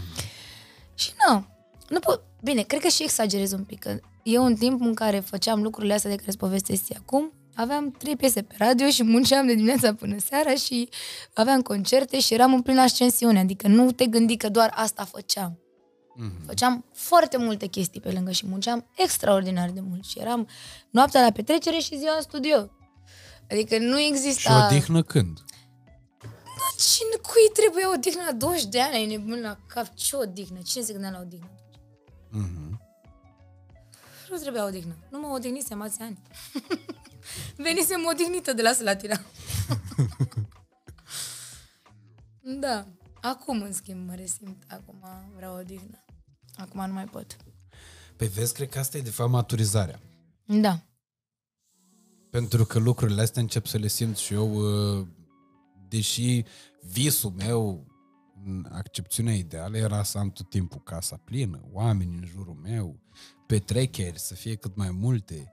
La un moment dat încep să-ți dorești cu totul și cu totul altceva, că îți dai seama că nu mai ai timp de asta și nu mai ai nici energie foarte mult. În schimb, reîntorcându-ne la prieteni, ai vreun prieten la acest moment pentru care să bagi mâna în foc că ți este cu adevărat prieten? Păi o am pe sora mea, în primul rând, care okay. e cea mai bună prietena mea și pentru care, da, normal, aș putea să bag mâna în foc oricând. Și da, mai am vreo 2-3 patru chiar. Păi uh, ar fi Cătălina, prietena mea cea mai bună din liceu, care mă știu de când eram clasa 5-a, uh, care mi-a fost uh, alături în toată călătoria asta și eu ei la fel. Și suntem foarte apropiate și așa, și o iubesc foarte mult. Uh, e Juju, Mhm. care e la fel... Cine, are, cine mai are un Noi Juju? râdeam că aici avem bunelul Juju, cum e personaj Tu din știi pe podcastul Juju, nu? nostru, da. Ah. Cu Tarabana. Nu? Cu ce tarabană? Cânta la un moment dat la Tarabana, Juju Storm, nu așa o cheamă? Nu, mă, nebune, Juju Rostom. Bă, nu e un băiat care era pe la Vintage la un moment dat? Ba da, mă, dar nu cânta el la tarabană, cânta la tarabană altcineva, el face MC-ală. Am încurcat, Și las că face am MC-ală. încurcat Tarabana cu microfonul. Mă rog, uitați-vă, da. Vă rog. Și mă rog, săracul a Și cântat cred pe că se toți și pe zice la Vintage. Tarabană, nu Tarabană, nu? Nu, tarabană. Cu T? Nu, mă, tarabană. Haide, mă, frate, nu-mi faci asta. Nu știu cum se cheamă. Mă rog, e Tarabană. MC. Dar nu-i doar MC, omul oricum e corporatist în momentul de față, lucrează în alte filme, dar este un artist Ok. adevărat, Jojo. Cântă foarte bine, face de rap foarte bine și compune. Mhm. Da, noi ne-am cunoscut la X Factor. Când aveam eu până în 19 18, ani. o, până în 18 ani. Am făcut 18 ani la X Factor. Da. Da. La mulți ani. Adică Jojo a fost la mine la majorat, spre exemplu. Ok. Doamne, nu vine să cred că acum 10 ani aveam 18 ani. Îți dai seama 10 ani? Tu dai seama? Cu așa fac și eu 10 Tu ani. dai la seama că eu majorat. fac 10 ani de la majorat? Doamne, nu vine să cred. Dar e tare chestia Sunt asta. foarte... Acum dacă zic că sunt bătrână, o să-mi sară și mie în cap ca la ca lui Bunici. Îți dai seama. Nu sunt bătrână, dar simt că mă apropie de 30 ăla care cumva pe mine mă sperie, dar toate femeile din viața mea pe, cu 30 plus mă, mă liniștesc, știi? Îmi zic, bă, chill, Nu e ești chiar ok, așa. Ești ok, o să fie foarte bine, o să vezi după 30 ce nebunie, atunci începe... Da, și cred că cam ăștia sunt. Adică, bine, na, e Anca, evident, care mi-e prietenă foarte apropiată și așa, dar eu cu Anca suntem prietene de, nu știu, avem 2 ani de zile de prietenie, cumva, știi? Ok. Dar suntem foarte apropiate și mi-e foarte dragă și mi-e unul dintre cei mai dragi oameni ai sufletului meu și o simt sinceră și o simt foarte aproape de mine. Dar na, cu Cătălina mă știu de, mi se pare că am fost întotdeauna, știi, sora mea la fel, din totdeauna cu mine. Mhm. Și dacă mă trebuie așa, gen de oameni cei mai acolo lângă sufletul meu, cam ăștia sunt. Tu ești un om care are o relație foarte mișto cu familia. Mhm. Eu am și văzut chestia asta, uh, mi-aduc aminte, cu patru ani. Am La uh, ziua mea, parcă. Făcut, da, am făcut panoramă la ziua ta. Mhm. Și atunci am cunoscut, adică pe sortă o cunoșteam oricum, Mhm. dar uh, atunci am cunoscut pe ai tăi, pe mama și pe tatăl tău. Și uh, atunci mi-am dat seama de unde vine calitatea asta ta umană și cât de importantă e educația în direcția asta. Pentru că tu, deși ai tăia o situație financiară foarte bună pentru România, Mhm. ai fost întotdeauna un om extraordinar de modest și n-ai ajuns uh, niciodată să epatezi prin absolut nimic, probabil de asta te și deranjează curentul ăsta de cânta despre lucruri pe care de obicei oamenii care cântă despre ele Nu le au. au, da, da, da, înțeleg. Tu chiar venind dintr-o zonă unde chiar există mulți bani. Uh, și am văzut cum uh, te comporți și față de cei din jur și uh, față de publicul tău și față de tine, în primul rând.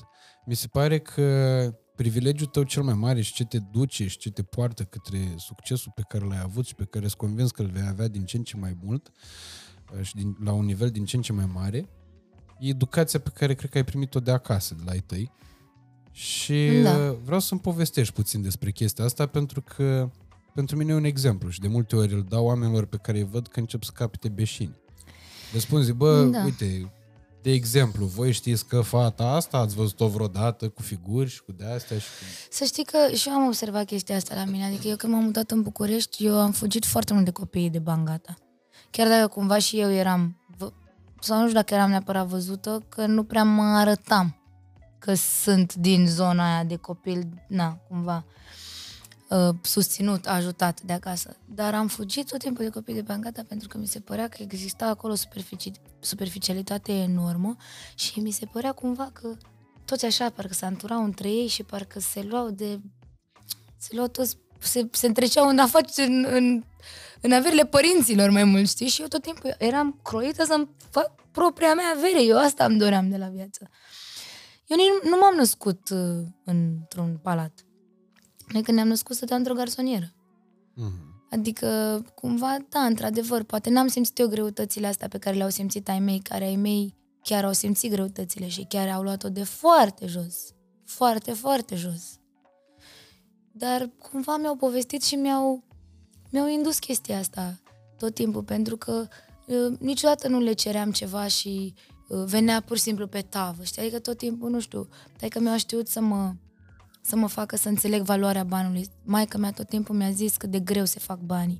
Adică niciodată, dacă ei la un moment dat au, au ajuns din punctul zero la, nu știu, punctul la care au ajuns ei în timp, ei n-au uitat să ne învețe și pe noi pe parcurs cât de greu e de fapt să ajungi de acolo aici, știi? Și să muncești pentru bani și să faci bani și să ții de bani și să îi investești cu cap și să fii tot timpul din punct de vedere legal cum trebuie și să... Adică tot timpul am, am auzit lucrurile astea acasă în continuu, în continuu, știi? Și poate și chestia asta ne-a ținut uh, și pe mine și pe sora mea destul de modeste. Adică eu nu, uite, spre exemplu, eu nu dau bani pe haine, nu, nu știu dacă am... Deci eu nu știu dacă am aur în casă, nu știu dacă mă crezi. Nu dau bani pe bijuterie, nu dau bani pe... Nu, nu, nu dau bani pe chestii materiale, pe chestii uh, care, nu știu, pentru mine nu contează. Ți-am zis, eu dau banii pe vacanțe, pe investiții din astea, mai mult pentru suflet. Și cred că și chestia asta tot din educație îmi vine. Pentru că ne-am fi permis să facem lucrurile astea. Dar nu am simțit niciodată. Suntem, suntem puțin mai mai, mai puțin superficial, cred, decât alți oameni cu bani. Habar n-am. Nu știu. Da, mi se Nu, pare adică că nu suntem ai zis zgârciți. foarte corect. Un, uh, cred că ai, uh, ai, Chiar nu e uh, vorba dat de definiția zgârcenii. chestii astea. Nu, nu e vorba mă, deloc de zgârcenie zgârcenie. era nu e. dacă, nu știu, dacă îți mâncai de sub unghi, adică, nu știu, să zicem că Da. ai Nu avem nicio treabă cu zgârcenie. foarte mulți bani și Din cu toate contră, astea- taica meu e genul dacă e vorba de copiii lui și așa orice să pună pe tavă. Dar tot timpul a știut să vină cu un dar și să-ți explice și să-ți zică și să te facă să înțelegi niște chestii care, na, se pare că la vremea lor au contat. Da, și cred că, ți-am zis, cred că asta, s- uh, asta reprezintă motivul principal pentru care tu ești aici. Și, Și eu cred, da. Motivul principal uh, pentru care tu n-ai luat o raznă nici în momentul în care ai cunoscut uh, celebritatea. Uh, ca să mă exprim așa, teveristic. Mie mi se pare greșit să o iei razna când cunoști celebritatea, că până la urmă asta îți dorești, stai și muncești o viață ca să ți se întâmple niște chestii și după aia să o iei razna, să-ți bați singur rog de ce ai muncit o viață. Mm-hmm. Mi se pare... De ce? Pentru ce să faci asta? Păi, vezi că mulți fac asta, pentru că nu conștientizează de asta. Da, nu știu. Că nu cred că e o alegere. de Hai să-mi bat joc. Ci cred că e o lipsa conștientizării. Dar cum ai reacționat tu în momentul în care, uh, deși probabil ți-ai dorit de când erai foarte mică să ai succes cu muzica, iar piesele tale să fie ascultate de cât mai mulți oameni, cum ai reacționat în momentul în care chiar s-a întâmplat treaba asta și ai ajuns să fii recunoscută de către public, să simți cu adevărat ce înseamnă celebritate? Asta a fost tare la mine, de fapt, pentru că eu niciodată nu mi-am dorit mai mult decât ceea ce era realist tot timpul pentru mine. Adică eu niciodată, eu nu mi-am dorit când eram mică să fiu Beyoncé. Eu când eram mică îmi doream, Doamne, dacă aș putea și eu să ajung să, să fac și eu niște canto. Atât. Până acolo era. Era treaptă cu treaptă, așa. Tot timpul a fost treaptă cu treaptă. Vis, visurile mele tot timpul au fost realiste. Eu nu, eu n-am gândit când eram mică, niciodată n-am gândit că o să ajung până aici.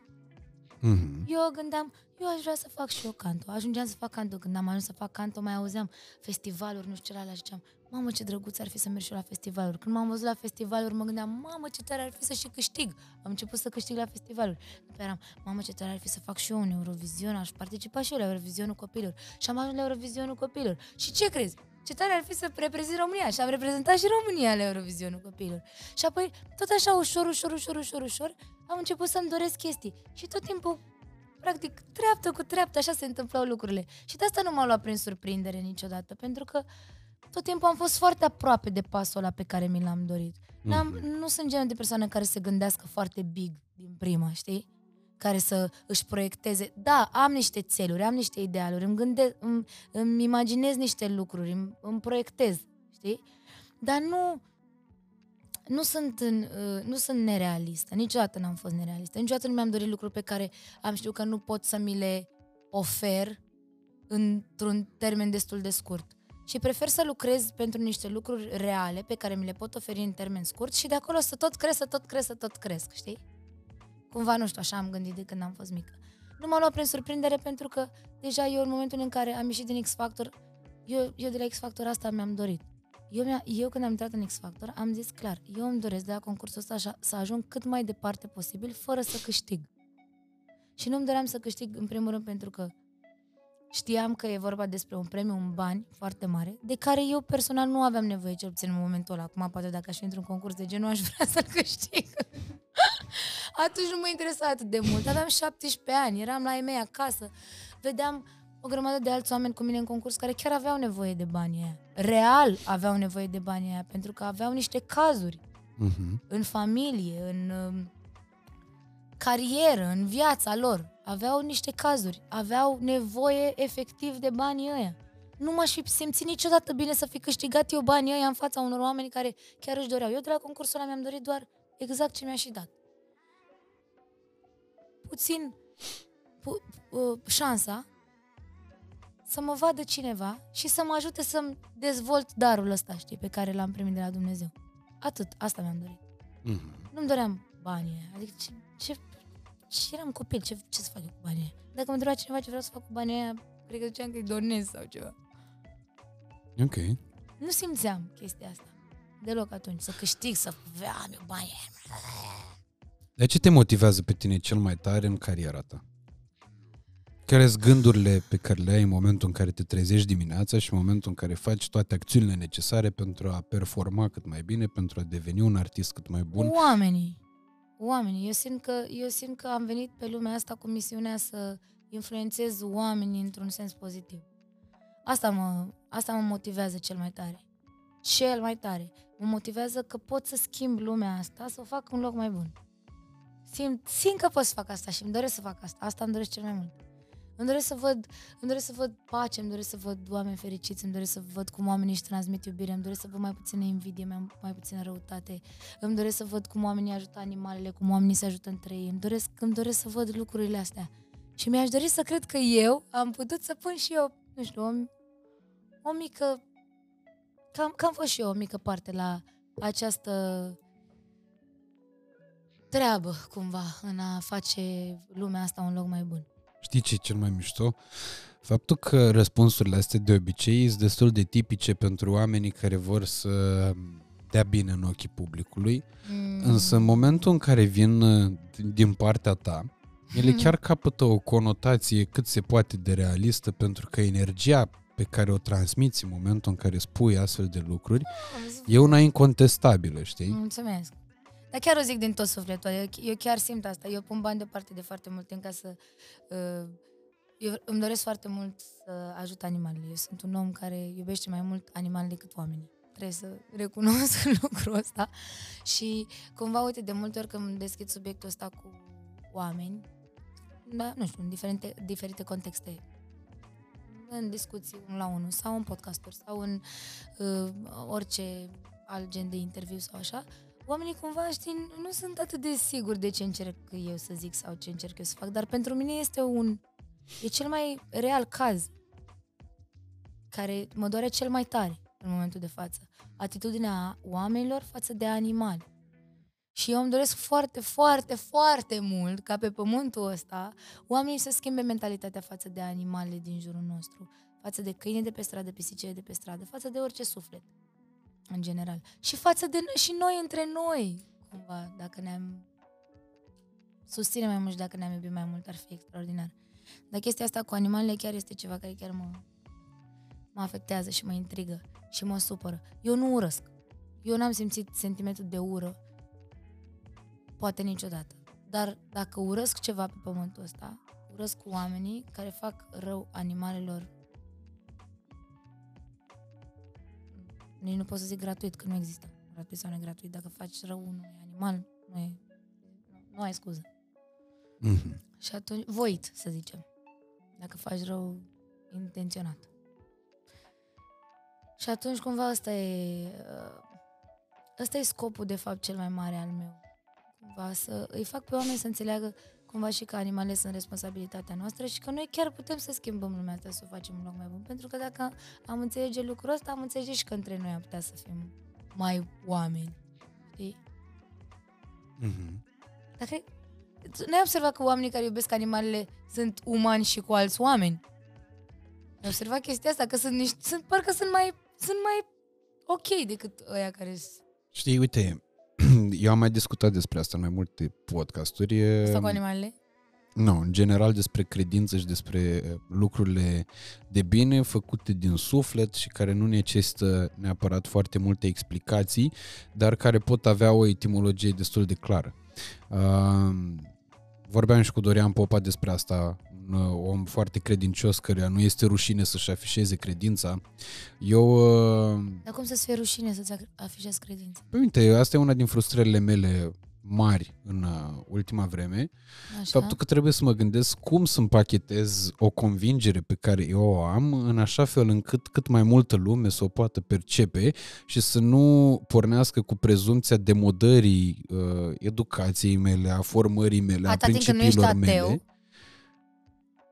Poți să fii și ateu. Eu n-am niciun fel de problemă. Nu, În schimb, eu... eu, de exemplu, sunt un om credincios și mă raportez foarte mult la ceea ce înseamnă uh, credința aia sau valoarea, Interioară. valorile credinței absolut incontestabile, știi? Ok. Uh, Dumnezeu uh, ne transmite nouă că trebuie să ne iubim aproapele, că asta discutam și cu Nenciu înainte să începem Așa. filmarea la podcast, înainte să vii tu aici, discutam despre pilda talanților și anume bă, exact asta îi spuneam, zic, bă, uite, apropo de chestia asta, mie mi se pare că asta e misiunea mea, adică eu am devenit productiv cu adevărat în momentul în care am conștientizat faptul că nu pot să-mi bat joc de talentul pe care, bă, cu care am fost înzestrat de la Dumnezeu în momentul în care m-am născut, pentru că eu n-am făcut nimic pentru talentul ăsta. A, că l-am Exact cultivat asta ulterior, simt și eu. e partea e un a doua. dar, e un dar. Nu mi se cuvine. Adică nu, nu mi se, nu, nu e, Ți se Nu. cuvine, ți se Mi- mi cuvine, se a- cuvine, atâta mi vreme se cât cuvine, știi ce trebuie să da. faci cu el. da, Știi? dar nu e, nu, nu e, cum să zic, nu- nu e ceva ce am dobândit eu, nu e al meu, înțelegi? Mi-a, așa m-a lăsat pe mine Dumnezeu cu darul ăsta. Dacă eu nu știu ce să fac cu el, da, atunci e vina mea. Dar cumva ceea ce eu pot să fac e doar să fiu conștientă că darul ăsta pe care el mi l-a dat, mi l-a dat pentru că eu, poate el a considerat că eu sunt în măsură să-l duc mai departe și cumva cu folos. Exact. Exact. Și aici, ulterior, cred că e vorba fix despre treaba asta, știi? Dumnezeu ne îndeamnă să ne iubim aproapele. Aproapele nu înseamnă doar oamenii care sunt proximitatea noastră. Bine, acum mai e și Aproapele chestia asta înseamnă- cu să te iubești pe tine și uh, pentru, dacă te iubești pe tine cel mai mult, nu știu ce, atunci poți să iubești și pe alții. Eu sunt și nu sunt de acord cu chestia asta. Adică eu tot timpul am fost genul de persoană care s-a pus poate chiar și pe ultimul loc, doar ca să-i pun pe alții Mhm. înaintea mea. Într-adevăr, mi-am dat seama ulterior că da, când te pui pe tine pe primul loc, poți să iubești mai bine pe ceilalți din jurul tău, pentru că având grijă de tine, cumva, și um, fiind foarte atent cu ceea ce îți oferi ție, atunci tu, îmbrăcându-te pe tine în niște uh, cuvinte frumoase, în niște fapte frumoase față de tine, în tot ceea ce înseamnă frumos, ceea ce tu îți oferi ție frumos, tu poți să oferi din frumos oferit ție și celorlalți. Și într-adevăr, da, poți să iubești pe ceilalți mai frumos dacă te iubești pe tine prima dată. Dar la mine e o chestie destul de tricky, pentru că eu nu prea pot să fac asta. Dar pe mine nu mă deranjează. Adică pe mine nu mă deranjează să iubesc pe alții mai mult. Nu mă deranjează. Eu dacă, eu dacă simt... Uite, spre exemplu, ție îți place să primești sau să dai cadouri? Până într-un punct îmi plăcea să primesc. Lasă-mă. Dintr-un punct am început să fiu mult mai uh, fericit în momentul în care să le ofer. Și știi că totuși asta pleacă tot dintr-o urmă de egoism. Evident. Că, da, pentru că cumva și faptul că îi vezi pe ceilalți fericiți datorită ție e tot un... Îți hrănește tot îți bucuria hrănește ta ego, proprie, da. categoric. Exact. Dar e mult mai sănătos pentru ecosistemul din care, până la urmă, urmei, cu toții facem parte. Da, și mie îmi hrănește sufletul cumva, adică poate... Eu nu simt că mi-l hrănește din ego. Eu simt că îmi hrănește sufletul cu adevărat, adică eu de Crăciun, spre exemplu, eu, eu nici măcar nu-mi deschid cadourile, nu mă interesează ce am primit. Sau le deschid așa și trec foarte repede peste, vreau doar să mă uit la oameni cum se bucură și cât... Faptul că eu chiar mă gândesc la oameni, eu nu fac cadouri din astea de complezență niciodată în viața mea. Adică Mhm. prefer să nu-ți aduc nimic la podcast decât să-ți aduc o sticlă de ceva ce eu am uitat prin frigider sau din astea, știi? Da, plus că se văd cadourile care sunt de complezență și se Da, văd cadourile care sunt exact, gândite, oarecum. exact. Și Știi? atunci cumva tot timpul am chiar pun suflet, chiar, eu chiar mă implic când fac un cadou. Și îmi- îmi place, mă bucur. Mă bucur să fac chestia asta. Și lasă, nu vorbesc doar de cadou. În general, în viață. În general, în toate relațiile în care am, nu, și nu doar relațiile amoroase, în toate relațiile interumane în care am Mhm. făcut parte în viața asta. Tot timpul am simțit cumva să ofer mai mult decât să primesc. Și nu m-a deranjat dacă n-am... Adică nu că nu m-a deranjat, niciodată n-am făcut-o condiționat, niciodată n-am așteptat, n-am avut așteptări. Mhm. Și în continuare nu cred că am așteptări. Și când simt că intru în zona aia, fug. Fug. Uite, o chestie Nu-mi pe care place eu deloc. uh, așteptam momentul ăsta ca să ți-o spun. Și uh, cred că e cel mai potrivit pentru a o verbaliza în clar, că au trecut niște ani de atunci. În momentul în care eu am uh, apărut în uh, domeniul ăsta, adică nu știu, când, începu, când începusem să capăt o oarește notorietate, când nu era la un nivel foarte ridicat la momentul respectiv, uh, nu că acum ar fi, că încă n-am zis nimic despre vergeturi celulită, că atunci, atunci sparg topurile. Uh, tu ai fost unul dintre artiștii, dintre oamenii care deja erau cunoscuți în România, care m-au susținut foarte mult, în sensul în care orice căcat făceam, Da, dar n-am fost unul dintre artiști, am fost prietena ta. Mă rog, sunt prietena ta în Da. continuare. Dar n-am făcut-o din, din asta, că vai, ca artist, că nu știu ce. Am făcut-o că eu te-am simțit pe tine ca suflet din start. Eu am văzut că tu, e- tu ești un anumit gen de suflet. Și noi ne-am conectat foarte tare ca suflete. Mie mi-a fost foarte drag de tine și eu m-am regăsit foarte mult în tine, pentru că și eu am avut perioade și perioade. Și eu știu prin ce ai trecut atunci și știu cât de anxios ai fost și cât de greu ți-a fost. Și cumva eu simțeam, mai țin minte că eu eram gen mega flower, flower, flower, flower power. Flower Power. ok. Și eram super flower power așa și uh, cumva fiecare dată când te vedeam pe tine cumva cât de greu ți simțeam, băi, eu trebuie să-l scot pe omul ăsta de acolo. El trebuie să vadă și partea frumoasă a, toate, a, a tuturor lucrurilor ăstora. Și uite că acum o vezi. E că acum stai, ești mult mai relaxat. Ești mult mai ok. Stai, tu nu puteai să stai în București. Ați aminte că nu puteai să stai. Da. Nu puteai să respiri aer de București. Te scoteam în parc în Herăstrău să-ți dau aer de București. Da, și uite, Nu vezi, eu puteai. am conștientizat în timp. Mi-am dat seama că eu practic am făcut tot ceea ce am făcut.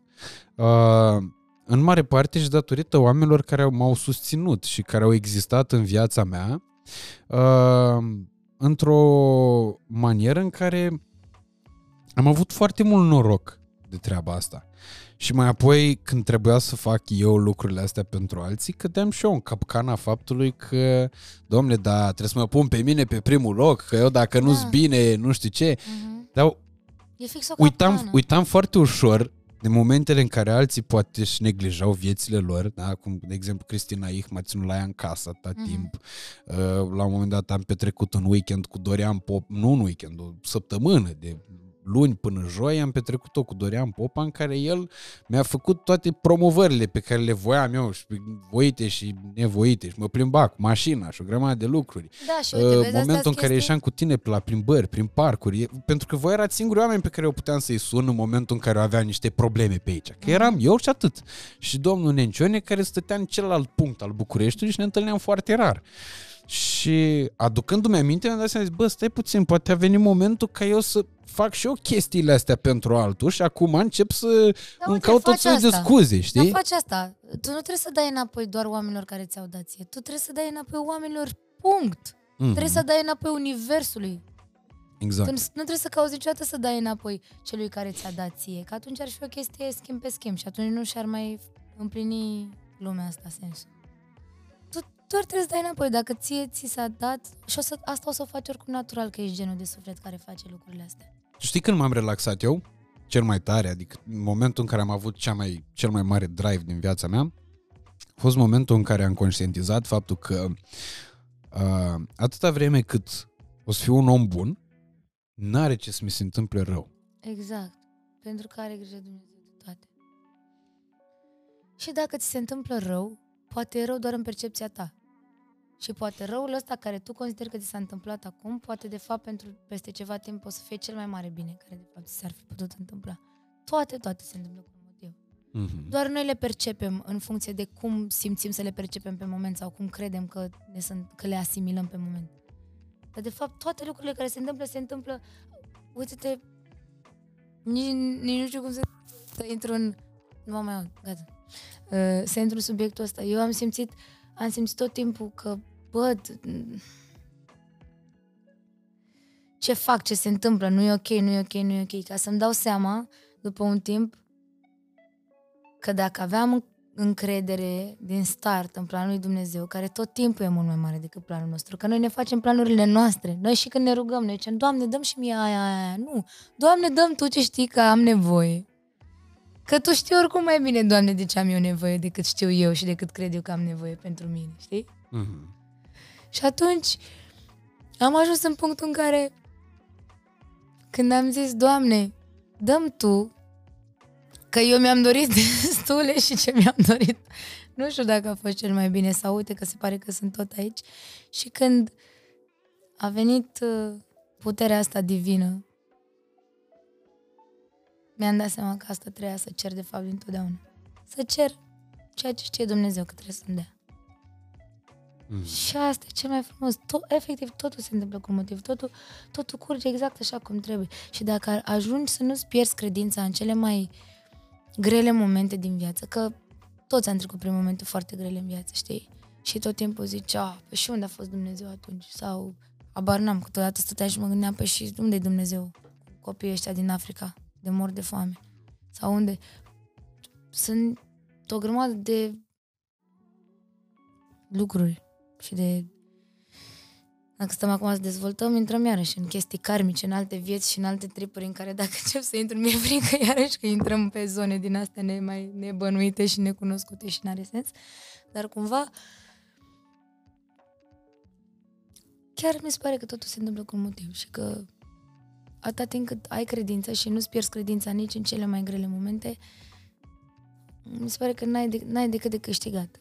Pentru că am, am făcut și o postare la un moment dat pe Instagram și am zis, știi, când urci muntele și e foarte greu să urci muntele ăla, bă, dar și când ai ajuns în vârf, ai parte de cea mai frumoasă priveliște. Fix așa e. Dacă ai Și de încredere cele mai în multe ori de Dumnezeu cele mai și frumoase crești, amintiri. Da, exact. Din modul cum ai urcat.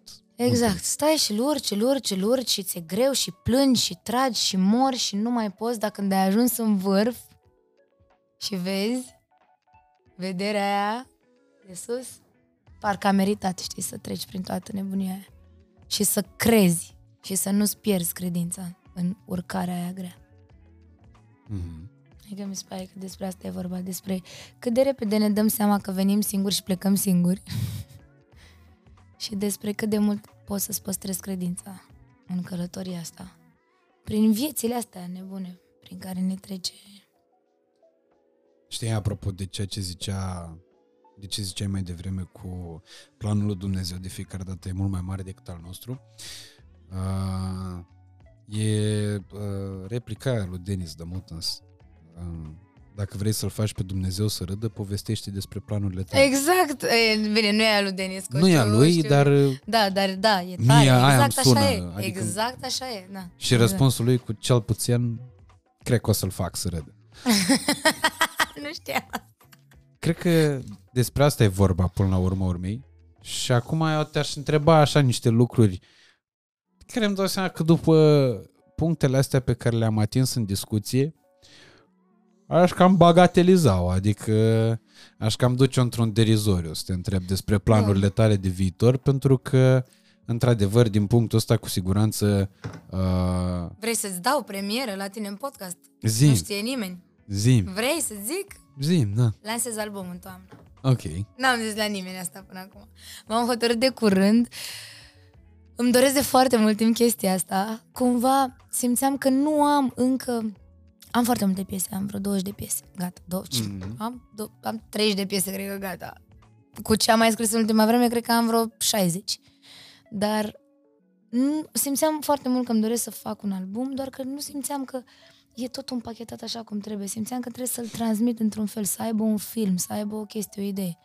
Și mi-a venit o idee acum puțin timp, mi-a venit numele albumului și mi-am dat seama că se leagă cu absolut tot, cu ultimul single, Soare, pe care l-am lansat cu Ruby, se leagă cu piesele pe care le am, restul de piese pe care le am pe album. Vreau un singur fit pe album, maxim două, Cu mine. ar putea. să fim un fel de Delia și cu Mihai Bendeac.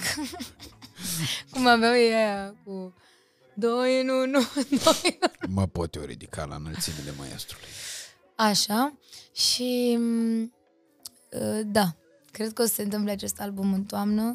Mi-aș fi dorit foarte mult să reușesc să-l scot de ziua mea, dar eu tot timpul fac toate lucrurile pe grabă și am zis albumul ăsta, primul meu album din carieră, nu vreau să fie pe grabă.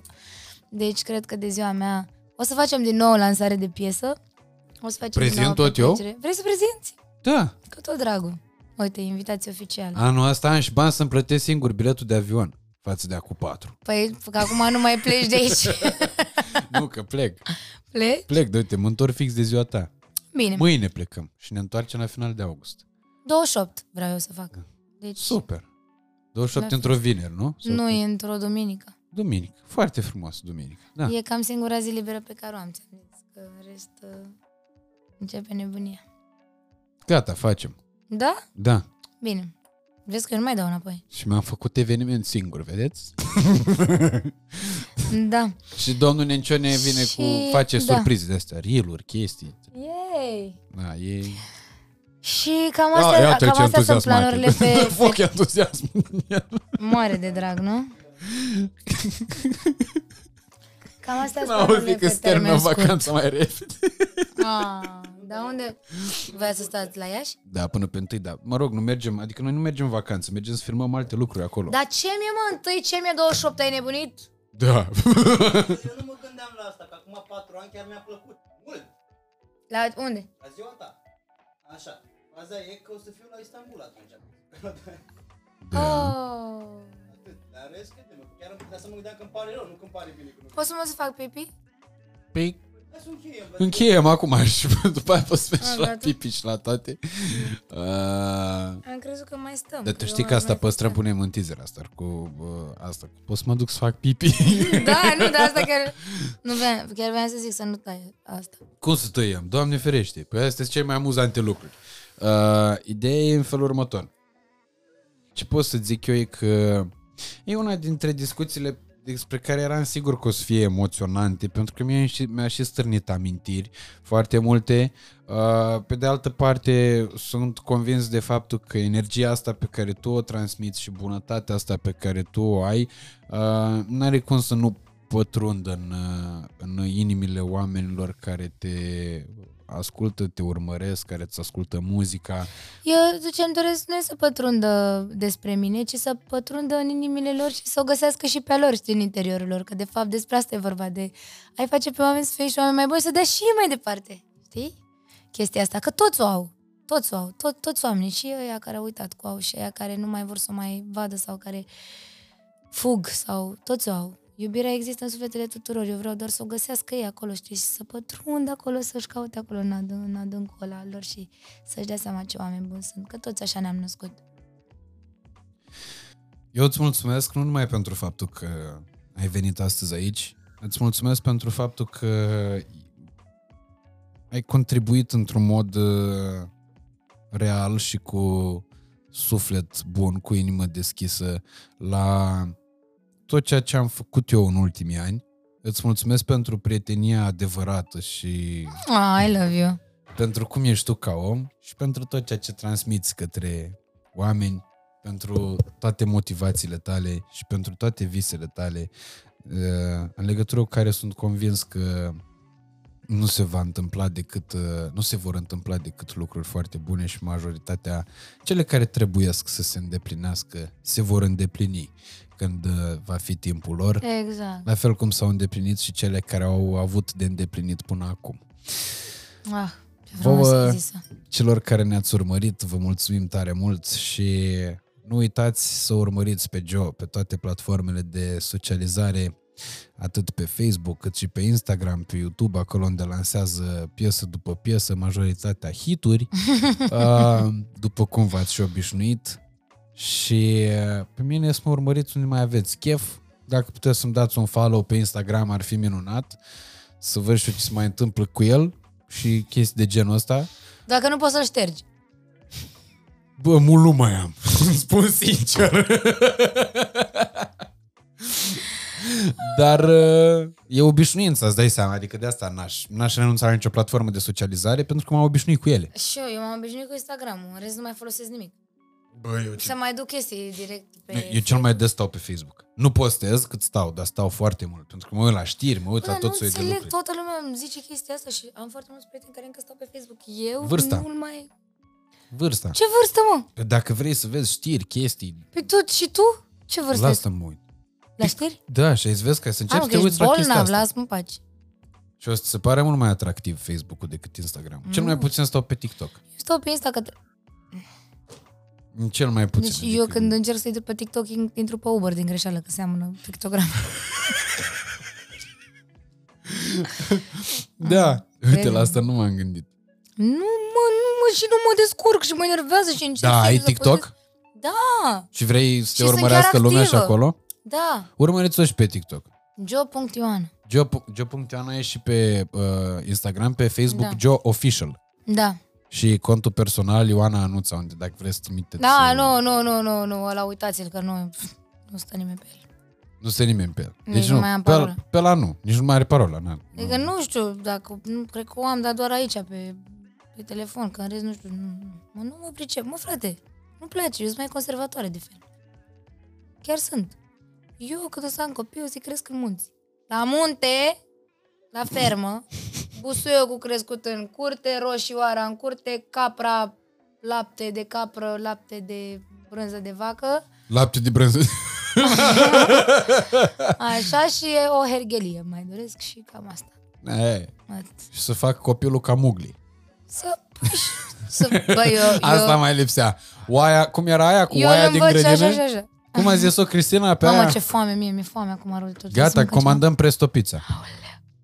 Haide. În podcastul ăsta fac promovare la ce vreau mușchiul meu. Păi haide, că am, Presto eu, am Pizza. eu deal cu Presto. Am și eu. Eee, pastele Presto. Doamne ajută, ta, aici pune Instagram, Răzvan Popescu, Popescu de la radio, așa-l cheam pe Instagram. Așadar, prieteni, revenind la ale noastre, cu aia din grădină, cu toate, mielul din grădină, cu toate astea, cu bă, vaca, cu bă, lapte de brânză de vacă. Ajung să-mi pun și buze astăzi, dacă mă grăbesc. Nu mai nicio buză. nicio buză, sănătate. Ești pe buza prăpastei, dacă te duci să-ți pui buză. Uh, și vrei să cânti și melodia aia? Buze. Tă, tă, tă, tă, tă, tă, tă. uh, vă mulțumim că v-ați uitat la noi și vă iubim tare mult. Vă pup!